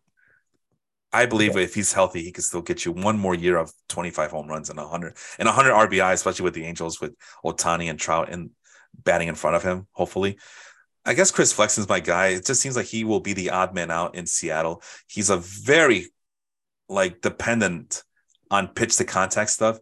Does not offer much in strikeouts either. Last I checked, he's just a very uh, boring guy and he is going to get overshadowed in a very good Mariners lineup uh, uh, rotation, I should say. I agree. And I'm double checking roster resource, make sure I'm not talking out of my butt here. Uh, yeah, he's not. He's not even listed in the. In the uh, he's not Starting even listed rotation? in the starting rotation anymore. He's he's Wow. listed as a long relief guy. And Wow. yeah, 95 strikeouts against 137 innings pitched. What is the point to all this? You, you call you guys call yourself experts, huh? So uh, Matt Chapman's uh, I guess would be my hitter, I guess. So that's another red flag guy because I don't I don't know what's going on with Red, Matt Chapman, and I'm quite frankly I'm, I'm tired of wait on, to wait on him. So let's give me a guy you don't like in the 16th round. 16th round. Um,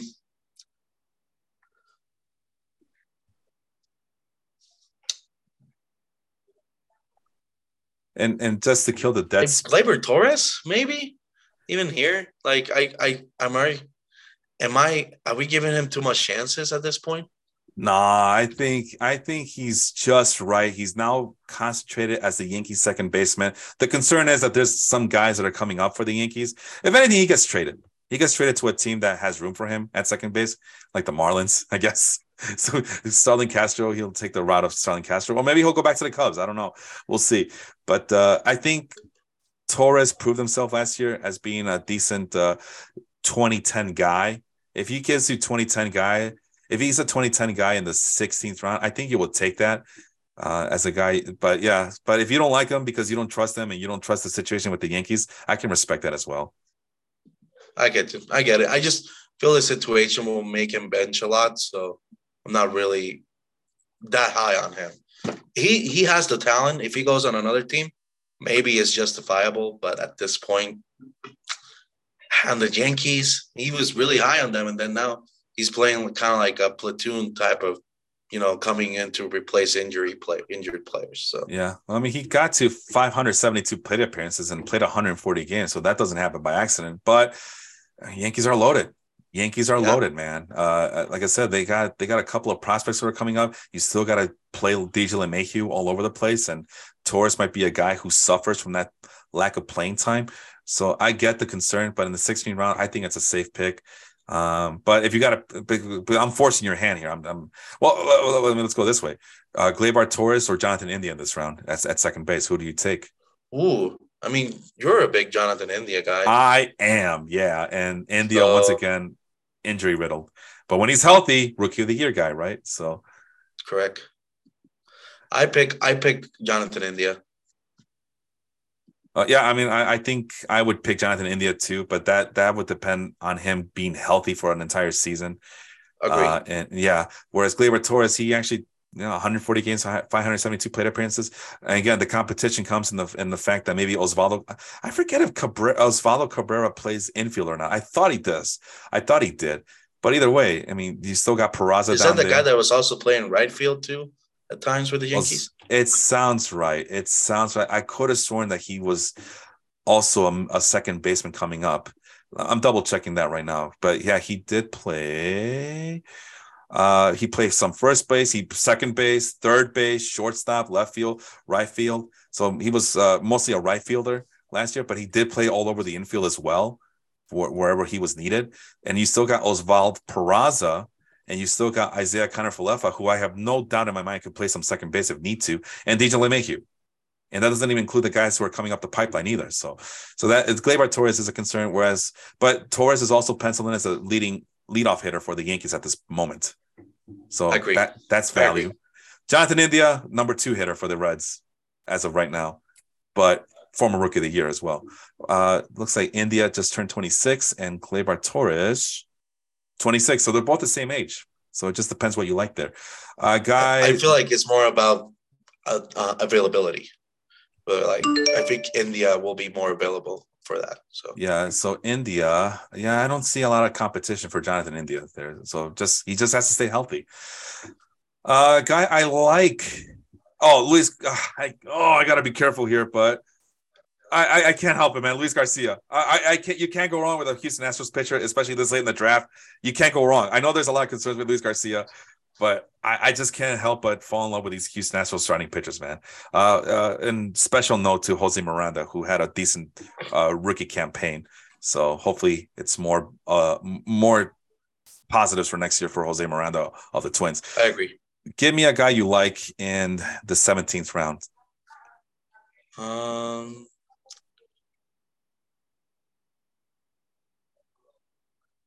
And again, just to kill the space here, Oscar Gonzalez, Nate Eovaldi, Martin Perez, Jake, Jack Flaherty, Recording in progress.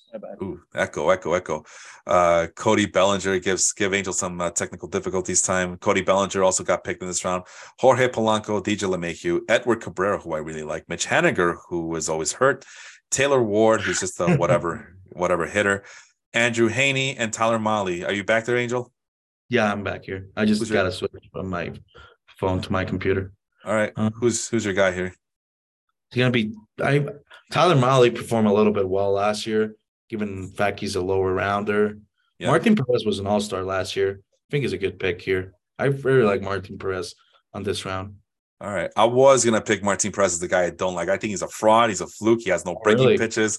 I don't I and the fact that he none of his I know I use um, a lot of advanced stats for my end of year stuff, but I also use traditional numbers. He did not place anywhere in the top 10 or he didn't pitch up to his all-star caliber is, is what I'm trying to say here. I never liked him and I never will. That's my guy. But since you that's your positive player, I'll just go with Jack Flaherty uh, then, if that's the case. Uh, the shoulder injuries are a major concern. He couldn't stay healthy last year. They gave him all the time in the world to rehab and to uh, give him the rest, and he still, um, he still kind of, uh, he just couldn't do it. He couldn't do it. So I'm a little concerned. I'm very concerned, actually, more than little. I'm very concerned. If I'm a little concerned, it's because it's still a what around 17th round pick. But Yeah. still, I mean, let's look at the other pitchers that are available. I think I would pick Martin Perez over Jack Flaherty. And you know, and after that, what Edward Cabrera, I'm a big fan of. The only thing I don't like is that the Marlins have a lot of good starting pitchers coming up their farm system. Uh, Andrew Heaney, uh, Jesus. That's what I'm saying. Like, Well, I put it this way: Heaney's healthy, right? Uh, and he's pitching in a gargantuan ballpark in Texas too. So I that- mean, let's put Jack Flaherty healthy too. I don't trust them. Pretty damn good when he's healthy. I don't he's trust not. them anymore. I That's what I'm saying. Like, he's pretty good when he's healthy. I I get it, but I just don't think he will be. I think those arm problems are more concerning than when than when the Cardinals are are believing to be. I And think don't that's get me wrong. I I really I really like your pick as not liking him because those injury concerns are horrible. But as in terms of like talent, he's not he's not the worst talent here. It's just that his his availability. Let's go with that again. Is not there. Like you, why would you trust a guy that is gonna pitch five games and then injure for the rest of the season? and when there's plenty of pitchers, there's a plethora of pitchers you would probably take here. I mean, you just mentioned Tyler Mahle at the end of this round. I mean, let's keep going here. Uh, who else is it? Sonny Gray. I think I would pick Sonny Sonny, Gray. Gray, yeah, Sonny Gray, I will pick him for Uh, sure. even Brayan Bello for the upside. Uh, As you know, Angel, he helped me win that championship last year. uh, Mike Clevinger for the White Sox. Uh, hey, Clevinger looks to be healthy to me. It's all about availability. Jose Urquidy, uh, Yeah. yeah. Reid Detmers, he showed out in his rookie campaign. Patrick Sandoval, uh, still, even though he's a veteran, he still has a little bit uh, of upside left. Cal Quantrill, yeah. pitch the contact pitcher who's shown that he, even though I don't like him that much, he's shown an ability to uh, be consistent in the majors. Uh, and let's see, what did they say about Jack Flaherty? What's the latest on October 4th? Uh, Flaherty struck out one and allowed a hit in one relief inning and an 8 7 extra inning win. Tuesday in Pittsburgh, he did not factor into the decision. Flaherty was expected to throw multiple innings and roughly 45 pitches on Tuesday, but ended up tossing just 19 pitches in his one frame. Since returning from a shoulder injury at the beginning of September, he has a 386 ERA with a 146 whip and a awful strikeout to walk ratio of 27 and 13, which what is that? That's a two to one ratio, which not for what you expect from an all-star guy. Um, he is likely to get the start in game three of the National League wildcard series if that game is necessary. So no, I don't think so. Uh let's see for five starts, making it back. da, da, da. Flaherty has only logged 190 innings over the past three years. 190 innings over the past three years, Yeah. guys. Even if healthy and effective, Flaherty's workload will likely be monitored. The smart approach is drafting Flaherty as a luxury, but chances are someone will pay for the potential. I feel he should be used as a long reliever. Yeah. get his arm strength back a little bit. Yeah. All right. We're in the 18th round. Uh, what did we do? Oh, guy that you don't like, Angel. Give me a guy you don't like here. Ah, Gavin. I mean, Gavin Lux is good a little bit, Ah, but I mean, I don't really. I'm not really familiar with Josh Jung, so bear with me on that Uh, one. I'll I'll I'll, uh, I'll give uh, people. He's supposed to be the Rangers' best prospect, uh, even as a third baseman. From what I understand, good power uh, pick here as a hitter. Lots of promise. He did get hurt last year for a little bit, but as of right now, uh, the Rangers are excited to have him penciled in as a starting third baseman. Last I checked, and I'm double checking all that as we speak. But getting back to the Josh Jung, if my computer could just cooperate a little bit, Josh Jung comes with a, a decent hit tool, lots of immense power and a very good fielder. 60 future value according to uh, Fangraphs, which is pretty darn high. Uh, in AAA last year, uh, only 106 plate appearances, but he was able to hit 273 with a 321 on base percentage and a 525 slugging percentage. So the power is there. But concerning is that as a 24 year old, he only hit for a 104 WRC plus. I'm not sure if that's anything to do with uh, injuries or whatnot. The previous, and, and this was second goal at, in AAA because in 2021 he also played in AAA, and he posted much better numbers uh, in his first year in AAA than he did in his second year. But I think there was some con- uh, injury situation going on here. I just don't remember what those injuries were. Okay. And uh, yeah, he's penciled in as a starting third baseman, the number one prospect in the Texas Rangers uh, farm system, according to Fangraphs, number 15th overall to finish out the year, according to Fangraphs as well. Okay. So Yeah, the I mean- upside is there. I I would I wouldn't I wouldn't bet against offside. So maybe Mike Clevinger's injuries also concern me. Yeah. will be a good pick. Gavin Lux also. I like Gavin Lux.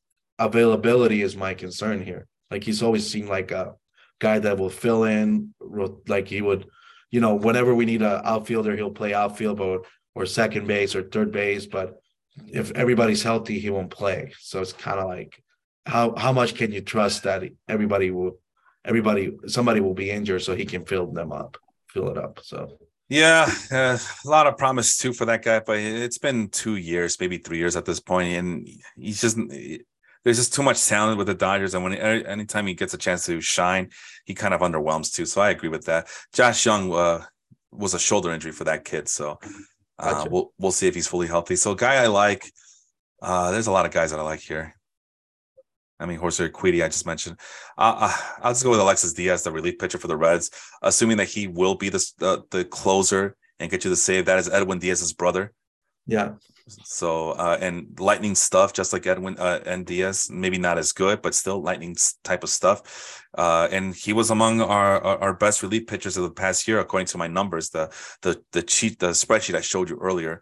Uh, he finished among one of the best relief pitchers in all of baseball last year, uh, and that's uh, you know that's based on traditional and advanced metrics as well. So wow. uh, especially in the 18th round, if you're getting a, a prime closer. And the Reds have some guys that can get in there and, and, and be a threat. I wouldn't bet on any of those guys. I mean, the guy to get here is Alexis Diaz for the Reds. So round 19, guy you like. And I mean, this is a, a round that starts out with Ezequiel Tovar, Miguel Conforto, who's now with the Giants, Brandon Drury, Trevor Rogers, Marcus Stroman, Javier Baez, uh, and so on and so forth. But is there a guy anywhere in this uh, round that you like? I think Eugenio Suarez is really low. My opinion. Yeah, yeah, and I think uh, it, it- it's still a bad taste in people's mouths from his last year in Cincinnati, where he was a shortstop, and not only was he bad defensively, but he wasn't hitting anymore, and a little bit of a bounce back year last year um, for the guy, and, and he he's a very uh, it's a depth it's a depth piece for him, it's- and that just shows how de- deep third base is as well. Uh, well, let's. I mean, he still strikes out too much though. He he'll yeah. he'll do double digit walks, but last year he got 31.2%. That's a career high. And that's already with an increasing strikeout rate to begin with. So there's a little bit of a red flag. But I mean, let's find out who else was available at third base. Uh, Brandon Drury was also selected in this round, like I mentioned, but Eugenio Suarez was the second third baseman picked in this draft in this round 19. Uh, if we go to the 20th round, Ryan, Ryan Mc, McMahon? Ryan McMahon. I mean, do you trust Ryan McMahon over Eugenio No. Suarez? No. No, right? I mean, I think McMahon also strikes out a lot. Uh, Jordan Walker. Uh, Jordan Walker, that's a that's an upside pick, and I don't know if he's actually going to start or if he's going to uh, get a chance. But do you Maybe like? Justin Turner too in the next round. Oh yeah, maybe. Justin Turner. Uh, so you got one guy with promise and upside, and you got the Justin Turner pick who steady but old, and we don't know what to expect. And he's now going to he's going to a new team. I forgot which team it was, but Yeah, it's true. Is he Uh, going to Boston? Oh yeah, so Green Monster. So yeah, uh, him and uh, Trevor Story can uh, can grow old together and be miserable together, and be unproductive together. But the same, I'm looking to see what St. Louis is thinking about Jordan Walker there. But uh, do you pick any of those two guys over Eugenio Suarez at this point? Mm, maybe upset of Jordan Walker. I think Justin Turner's ceiling, we already seen it. Eugenio Suarez hits a lot more homers and in a points league. Again, he's gonna provide you more points with homers. So Let's we'll see what else we got here. And that's it. That, okay, so that's the end of the, okay, we're almost done here. Good, good, good, good. Uh so yeah, Jordan Walker is penciled in as starting the season in AAA. He probably will get invited. He did play in the Arizona Fall League, apparently, according to Fangraphs. The number one prospect for the Cardinals, number eight overall, according to the Fangraphs 100. So that's the guy. Eugenio Suarez is your guy. Uh, special honorable mention to Dr- Dre Jameson uh, for the Diamondbacks. I, I think he's going to be a good one next year as well for a starting pitcher. I know starting pitcher is a little risky to trust, but I, I believe in him. Guy I don't like. Guy I don't like. Lourdes Gurriel, I guess. It's- it- it's on it's on point, right? Because Michael just- Conforto? I'm gonna give him a, I'm gonna give Conforto a break, and, and and I'm gonna give him a break, and I'm gonna wait and see. But Lourdes Okay. Gurriel, because uh, uh, at least with Conforto, you have that, you know, it could be anything. It could be a surprise, you know. It could be. I mean, he still comes with a good plate discipline. He won't swing at every pitch that he sees. Gurriel's a little bit more of an impatient hitter. It works for him, but I just never liked the guy. I think he's way too inconsistent. I think he's too much of a hacker. I think the Blue Jays the fact that they only had to give up Lourdes Gurriel and Gabriel Moreno for Dalton Varsho is a big win for them. I know, I know my colleagues, uh, my fellow admins, Corey and Vince disagreed and they thought that the Blue Jays overpaid, but I'm a big fan of Dalton Varsho from a, both a, a fantasy and a real life baseball perspective. Gabriel Moreno, these catchers, man, these prospect catchers, they just They kind of flop a lot. they flop a lot. And Moreno's big saving grace is that he has a high hit tool. Congratulations, you got the next coming of Omar Narvaez. Then good job, guys. Gosh. That's that's disrespectful. Come. I'm sorry, there's no power there. So if no power and and you're just like every other catcher that's out there. You're not you're no Adley Rutschman. You're no Buster Posey. You know, you're no I Joe agree. Mauer. So what do we have here? You got Omar Narvaez or or Christian Vasquez. Congratulations. Hey, Russell Martin. If you're lucky, if you're lucky. And then Lourdes Gurriel's coming back with a wrist injury, which sapped a lot of his power, so he made up for it. And, and again, I got to remind myself, no more, no more uh, shift for next year. But still, it's I never liked Lourdes Gurriel, even when he was healthy. I think he's just too inconsistent. Then, What about Jesse Winker though? oh yeah, well, new, new. I, I I've always liked Jesse Winker. Okay, I was- who you I- pick? Jesse Winker or Lourdes Gurriel? Oh, it's Winker. No Okay. hesitation. It's Winker. yeah, yeah, pretty uh, bad year last year, but Yeah, and, and I think that's more. I mean, going to Seattle, that's a big. uh Even though they too moved the fences in several years ago, it's still. I, I think it's still a, a, not a good place for hitters to go to, unless you're Julio Rodriguez. uh The strikeouts were alarming last I checked. Uh But you know, the Mariners were competing, and there's a lot of outfield depth because Winker is an outfielder, and there's a lot of guys that needed a needed the plate appearances at DH as well. And let's see what he, what did Winker do to uh, hurt people. Uh, you know, he still doesn't strike out a lot. He's great plate discipline. So I'm a sucker for that, as you may or may not know. Uh, so hopefully going to Milwaukee does wonders like it did to Christian Yelich when he went to Milwaukee. And he's in the middle of a lineup and he is supposed to, well, he's, he's time sharing, but with who? Keston Hiura, Mike Brosseau. Come on. Yeah, okay, I agree. And Lourdes Gurriel, he might be in a timeshare too. I mean, the Diamondbacks are Oh, loaded in the outfield, and they're gonna need some some playing time for some of those young players to play DH. So uh, he- maybe he gets traded somewhere else. Maybe maybe they'll that'll work wonders for him. But anyway, round twenty. uh, Give me a guy you don't like here. Round twenty. And uh, just to give you some time to think, we, we're talking about Paul Sewald, uh, Aaron Ashby, uh, Rowdy Tellez is the first uh, corner infield that goes. Uh, Dylan Carlson's the first outfielder that goes in this round. And uh, as you know, as you could tell here, uh, Angel, no more middle infielders. I think, uh, I think the, the the so-called experts realize that middle infield middle infield is not a spot you want to wait forever on. So yeah, now we're just seeing corner infields and outfielders and some leftover starting pitchers and pitchers overall getting picked in this round. So with that being said, give me a guy you don't like in this round.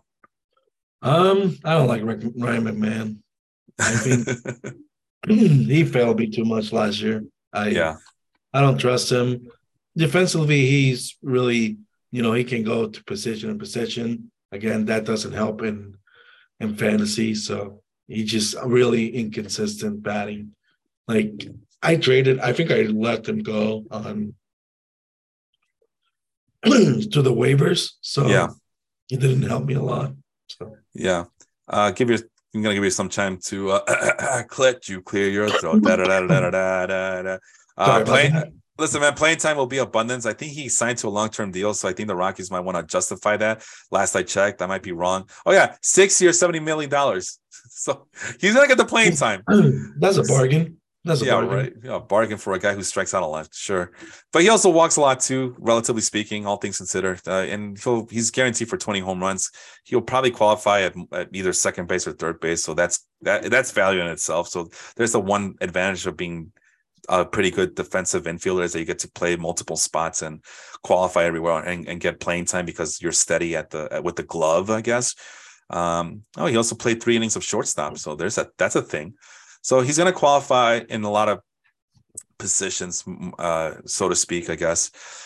But uh, yeah, he, uh, I guess he would be the guy that is of the highest question mark here. Guy I like in this round. It's getting tougher here now, isn't it? Because I can't keep picking all these rookies, right? There's a yeah. uh let's let's go with Kenta Maeda and the possibility of a big bounce back year. Uh the twins are better off when Maeda is healthy and if and when he's not starting, he can also be a, a good relief pitcher. So if you need holds, that's your guy. Uh, Maeda is slated to be penciled in as a number four pitcher for a rotation that really needs him. So that's um, that's a promise. Uh, that looks very promising for that Twins rotation. I don't know if it's going to be good enough for them to be competitive in the Central. I mean, it should be to at least be 81 81, right? That looks like a, a good 81 81 rotation to me. I guess. So, yeah. Uh, and then let's I like see. Jhoan Duran. I like Jhoan Duran too, but I just don't know what the Twins are doing anymore, man. The, the, the, as you know, the Twins they don't believe in that closer stuff. Jhoan Duran will probably be that, like I mentioned about Clase, he'll probably be the guy that they use from the sixth and seventh inning just to get them to the ninth inning guy. And Jorge Lopez, I don't believe in him, but I think they like the fact that if Jorge Lopez starts the ninth inning with nobody on base, that he will be more successful than not. I don't trust him though. That's just me. I'd rather have Jhoan Duran as my closer, but that's not the way the Twins work. So we got to be mindful of that. Otherwise, yeah, hell yeah, Jhoan Duran has been my guy for like the last two, three years, just waiting for him to come up. Uh, getting back to Kenta Maeda, uh, his project, steamer projections has him at 146 innings pitch, uh, good control, decent strikeouts for a 34 year old. He'll be yeah 35 actually next season, and uh, yeah, he can control his walks and give you a respectable um, strikeout rate. So if he's healthy and he continues to throw the ball the way he did in this late in the draft, I think that's a good pick. It's a solid, safe pick if you're trying to fill out your starting rotation in the back end of the draft. Last round, we made it. We made it. Uh, guy you like here, and uh, let, let me go back and just say, Joey Meneses is the first corner infield taken in this round. Andres Munoz the first relief pitcher. Ross Stripling's the first starting pitcher taken, and the first shortstop. We just mentioned them earlier. The first middle infielder, Oswald Peraza, was taken in this round. So go ahead, man. Give me someone you like here. Barraza, I like him. I think he can play outfield too, right? I believe so. I believe so. I mean, these Yankee prospects are, uh, they are very um, versatile, so to speak. So yeah, I, I like Barraza. Noah Syndergaard too. I LA is known for turning you know fool's gold into gold. So yeah, it's pretty good. Yeah, yeah. So we'll see if Syndergaard can go back and be as close to his dominant self. I don't think he could be ever as dominant, you know, after all the surgeries or whatnot. I honestly don't know how many surgeries he's had, but yeah. Uh, a special shout out to Andres Munoz. Uh, oh wait, that's the you, you picked the guy you like. So, but still, special shout out to Andres Munoz. Uh, if you're in a whole league, pick up Andres Munoz right now. If you're in a five by five league, he will do wonders for your ERA and WHIP and get you lots of strikeouts. So Andres Munoz, sneaky pick. guy I don't like, uh, Joey Meneses, I guess, just because he's old and the national. I, I, think he, I think Meneses is a, it, his profile is more of a bench piece at the very least, uh, part of a platoon system and a really good team. But he's not going to get the playing time uh, that he that you will need to justify getting him this late. Uh, I would rather have Spencer Torkelson just because of the upside alone in this round. Uh, that was the other first, but even Matt Mervis for the Cubs, I'd rather have him just for the upside alone. And uh, what about so Nico? Nico Hoerner. Uh, oh yeah, Nico Hoerner. Uh, regardless of position, I would rather have Nico Hoerner over Joey Meneses. I know what to expect from Nico Hoerner at this point of his career. Joey Meneses, I don't know what the Nationals are thinking, but I, am But you know what? I do know that the Nationals are trying to do a youth movement, and Joey Meneses. I, when we did a spotlight, I think he was 31 years old. We did the spotlight for him because he was one of those uh, uh, traditional September call ups or whatever. You know, guy who's he's gonna be 31 next year. Yeah, so he it, he was 30 years old before he got called up, and he had a wonderful stretch last year where he hit 13 home runs yeah, in 56 really games. Well. What's that? He played really well last year. Exactly, but number one, are those numbers real? And number two, are the Nationals going to give him? Uh, basically, he's a Frank Schwindel. What the what Frank Schwindel did with the Cubs in 2021. That's what Joey Meneses did for the for the Nationals in 2022. It didn't matter. It doesn't matter. So maybe the Nationals can do a better job of uh, flipping him for some help, some uh, what do you call it? Um, younger players in the at the trade deadline. All right, man. Hey, I think we went super duper long, but that's expected. These uh, mock draft breakdowns are usually uh, it takes up a lot of time. Plus, we got sidetracked, but that's fine. It's the last episode of the year, so this will uh, hopefully warm you up and get the baseball juices going for you people when you listen to the audio only or YouTube versions of it. Uh, Angel, what did we learn about this episode today? We have learned that we know nothing. We know nothing. That's the one guarantee. We know nothing. So why why did we do it? No, for Well, real. What did you What did you learn? What did you learn? One of the things we learned. One of the things we learned. You were saying not not draft a pitcher until the fourth round. Um, not draft a pitcher until the fourth round. What else?